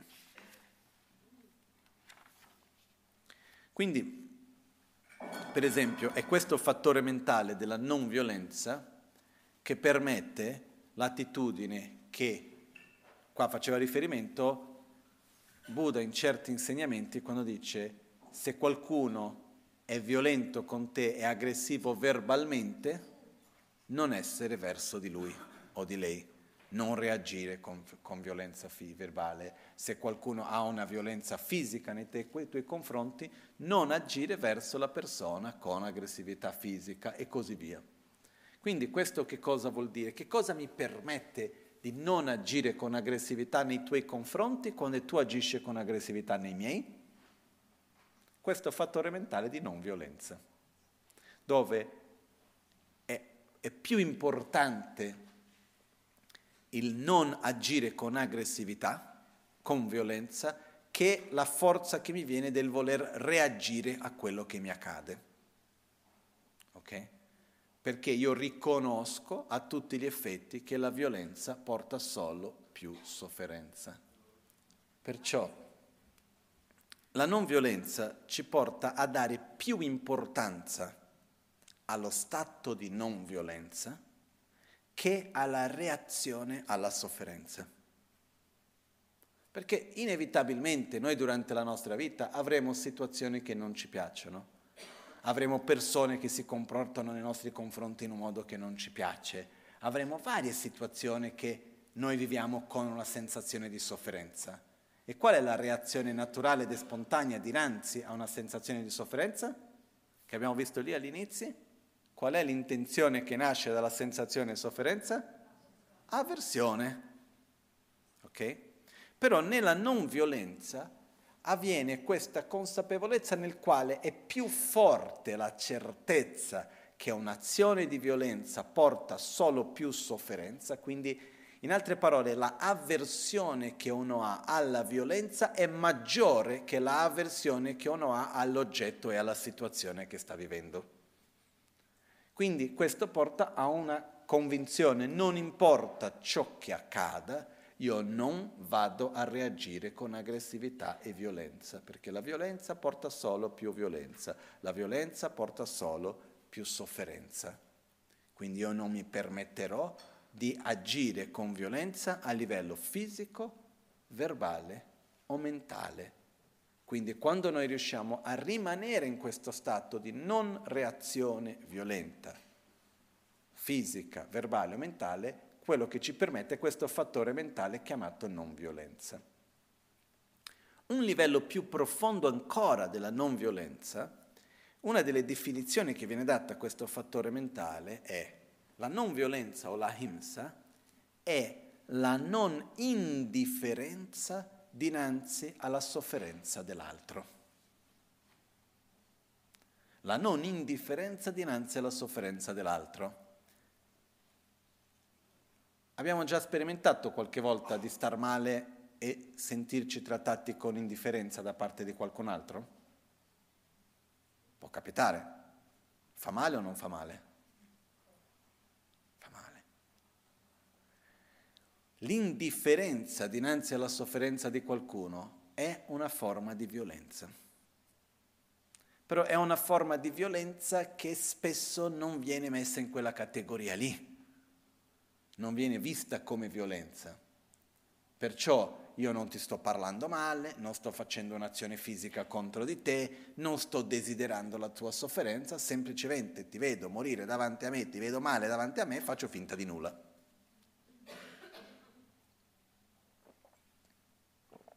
Questa indifferenza dinanzi alla sofferenza è una forma più profonda, più sottile di violenza. Quindi nello sviluppo della non violenza si parte dalla non violenza più grossolana, quindi non agire con aggressività fisica, non utilizzare il corpo in un modo che sia direzionato a far del male agli altri. Non vuol dire che noi riusciremo a evitare a tutti gli effetti che qualunque interazione nostra qualcuno non rimanga mai male. Questo è praticamente impossibile. Può succedere che io ti faccia una carezza, però non sapevo che ti avevi una ferita e ti faccio male. Può succedere che io cerco di aiutarti e tu lo percepisci in un modo come una minaccia e rimane male. No? Mi è capitato una volta, tanti anni fa, che stavo prendendo il treno da Milano a Verbania Avevo questo mio modo che mi divertivo di partire dal Cumpen a Milano con i secondi contatti per prendere il treno e arrivavo sempre che il treno stava quasi partendo e una volta arrivo, il treno sta praticamente per partire, io stavo per salire sul treno, però davanti a me c'era una signora già di una certa età con tante valigie che doveva salire sul treno di fretta. Il treno stava per partire, c'era già il signore lì che guardava dalle porte per vedere, per dare il segnale se potevano chiudere o meno, io cosa ho fatto? Oh, la signora aveva già salito con due valigie, io non ho fatto altro che prendere la valigia e portarla sul treno, però da dietro di lei, lei non ha visto perché stava portando la prima valigie, e ha avuto per qualche momento, immagino io, la sensazione che qualcuno stava prendendo le sue cose. Mi ha sgridato in un modo pazzesco. È rimasta malissimo, si è arrabbiata come? Perché ha preso un colpo, immagino io. Uh, ha sentito che io toccare le sue cose e portarle sopra era un atto di violenza, di non rispetto, che ne so io. Okay? Io l'ho fatto con le migliori delle intenzioni. Okay? Però non sempre quello che viene fatto con la migliore dell'intenzione, l'altro lo vive in quel modo. Okay? Perciò quando noi parliamo della non violenza è noi riusciamo a evitare qualunque azione che consapevolmente è direzionata a fare del male all'altro. Lì dove noi vediamo che delle nostre azioni possono generare sofferenza all'altro, cerchiamo di evitare quelle azioni. L'unica eccezione è quando una sofferenza a breve, una, un'azione porti a una sofferenza a breve termine e a un beneficio a medio-lungo termine. No? Faccio un esempio. Un medico. Mi trovo una volta in Tibet, stavo studiando un pochettino di medicina tibetana e ho fatto qualche giorno nella clinica di medicina tibetana del monastero di Tashilumpo. E arriva lì, un giorno il medico stava facendo la moxa, quindi questa cosa con il calore, e loro lì fanno la mox estrema, che per loro è normale. Quindi arriva questa signora che il suo problema è che lei non riusciva a dormire, aveva insonnia. Lo vanno lì, fanno la moxa nel centro del petto, mettono lì, metti questa cosa che metti il fuoco. Di solito da noi, quando ho visto fare la moxa, comincia a far troppo caldo, si toglie lui, lui soffiava, soffiava, soffiava, soffiava finché è scoppiato, è rimasto tutto bruciato. E ho chiesto, ma non fa male? Sì, fa male, ma non rimane dopo magari il pus, qualcosa, non può fare un'infezione? Ho detto, sì, probabilmente. E, e, e guarda, però riuscirà a dormire bene. No? E la signora torna la settimana dopo che era un po' con infezione qua, ha dovuto togliere il pus, eccetera, e la signora era tutta contenta che dice come sta, dormo benissimo. Ok? Questa è un'attitudine che porti una sofferenza a breve termine con intenzione di portare un benessere a medio e lungo termine, ok? Però ci vuole un po' di saggezza anche in queste cose, ok? Però in generale nella non violenza uno cosa fa? Evita un'azione di, che porti vio- sofferenza agli altri, ok? C'è anche da dire, se un'azione nell'interazione c'è un numero minore di persone che stanno male e un numero maggiore che sta bene, va data la priorità al numero maggiore anche. Però alla base è il non voler agire con, in, una, in un modo che generi sofferenza agli altri, fisicamente, verbalmente e mentalmente. Okay? E il livello più profondo è del non avere indifferenza dinanzi alla sofferenza dell'altro. E questo è quello che poi noi abbiamo anche conosciuto come ahimsa, che Mahatma Gandhi ha parlato tanto, era un, una qualcosa che Buddha spiegò originalmente, poi dopo questo termine ahimsa è stato utilizzato in tantissime tradizioni in India, anche non solo nel buddismo ed è un atteggiamento estremamente importante e virtuoso ed è la base per l'amore e la compassione. La base per l'amore e la compassione è non voler che l'altro soffra, non e nelle proprie azioni non voler che le proprie azioni generino sofferenza nell'altro. Quindi la non violenza si basa sulla compassione, o meglio la base per la compassione è il non voler la sofferenza nell'altro e quindi nelle proprie azioni io agisco in un modo dove nella mia consapevolezza evito qualunque comportamento che generi sofferenza negli altri. Ok? E questo è un sentimento fondamentale, anche perché ci porta un po' fuori dall'io e del mio. Ci permette di vedere l'altro, ci permette di aprire un po', andare un po' oltre se stessi. Okay? Con questo concludiamo per oggi con gli undici fattori mentali virtuosi. Ricordiamoci che i fattori mentali virtuosi non sono solo undici, ci sono tanti altri. Indicativamente vengono riconosciuti undici. E di questi undici fattori mentali virtuosi, diversi di questi possono essere messi in un contesto non virtuoso. Se noi parliamo dello sforzo piuttosto che della coscienziosità, sono fattori mentali che non necessariamente sono virtuosi, vengono spiegati, visti in un contesto virtuoso qua, però possono anche esistere in un contesto non virtuoso. Ok? Ripeto una volta ancora quello che abbiamo detto all'inizio. No? Quando noi guardiamo gli undici fattori mentali, non è per vedere come, ah io non ho questo, non ho quell'altro, ma è più che altro per accogliere quello che siamo e direzionarci a quello che vogliamo essere. Quindi abbiamo gli undici fattori mentali virtuosi che sono fede, autostima o considerazione per se stessi, considerazione per gli altri, non attaccamento, non odio, non rabbia, non ignoranza, sforzo entusiastico o sforzo gioioso, flessibilità, coscienziosità, equanimità, non crudeltà o non violenza. Okay? E questo, fra altre cose, ci dà una direzione di quello che vogliamo, come vogliamo agire, come vogliamo pensare, come vogliamo essere. E questo per me è molto importante, aiutarci a darci dei pezzi del puzzle per comporre la immagine di chi vogliamo essere e dove vogliamo direzionarci.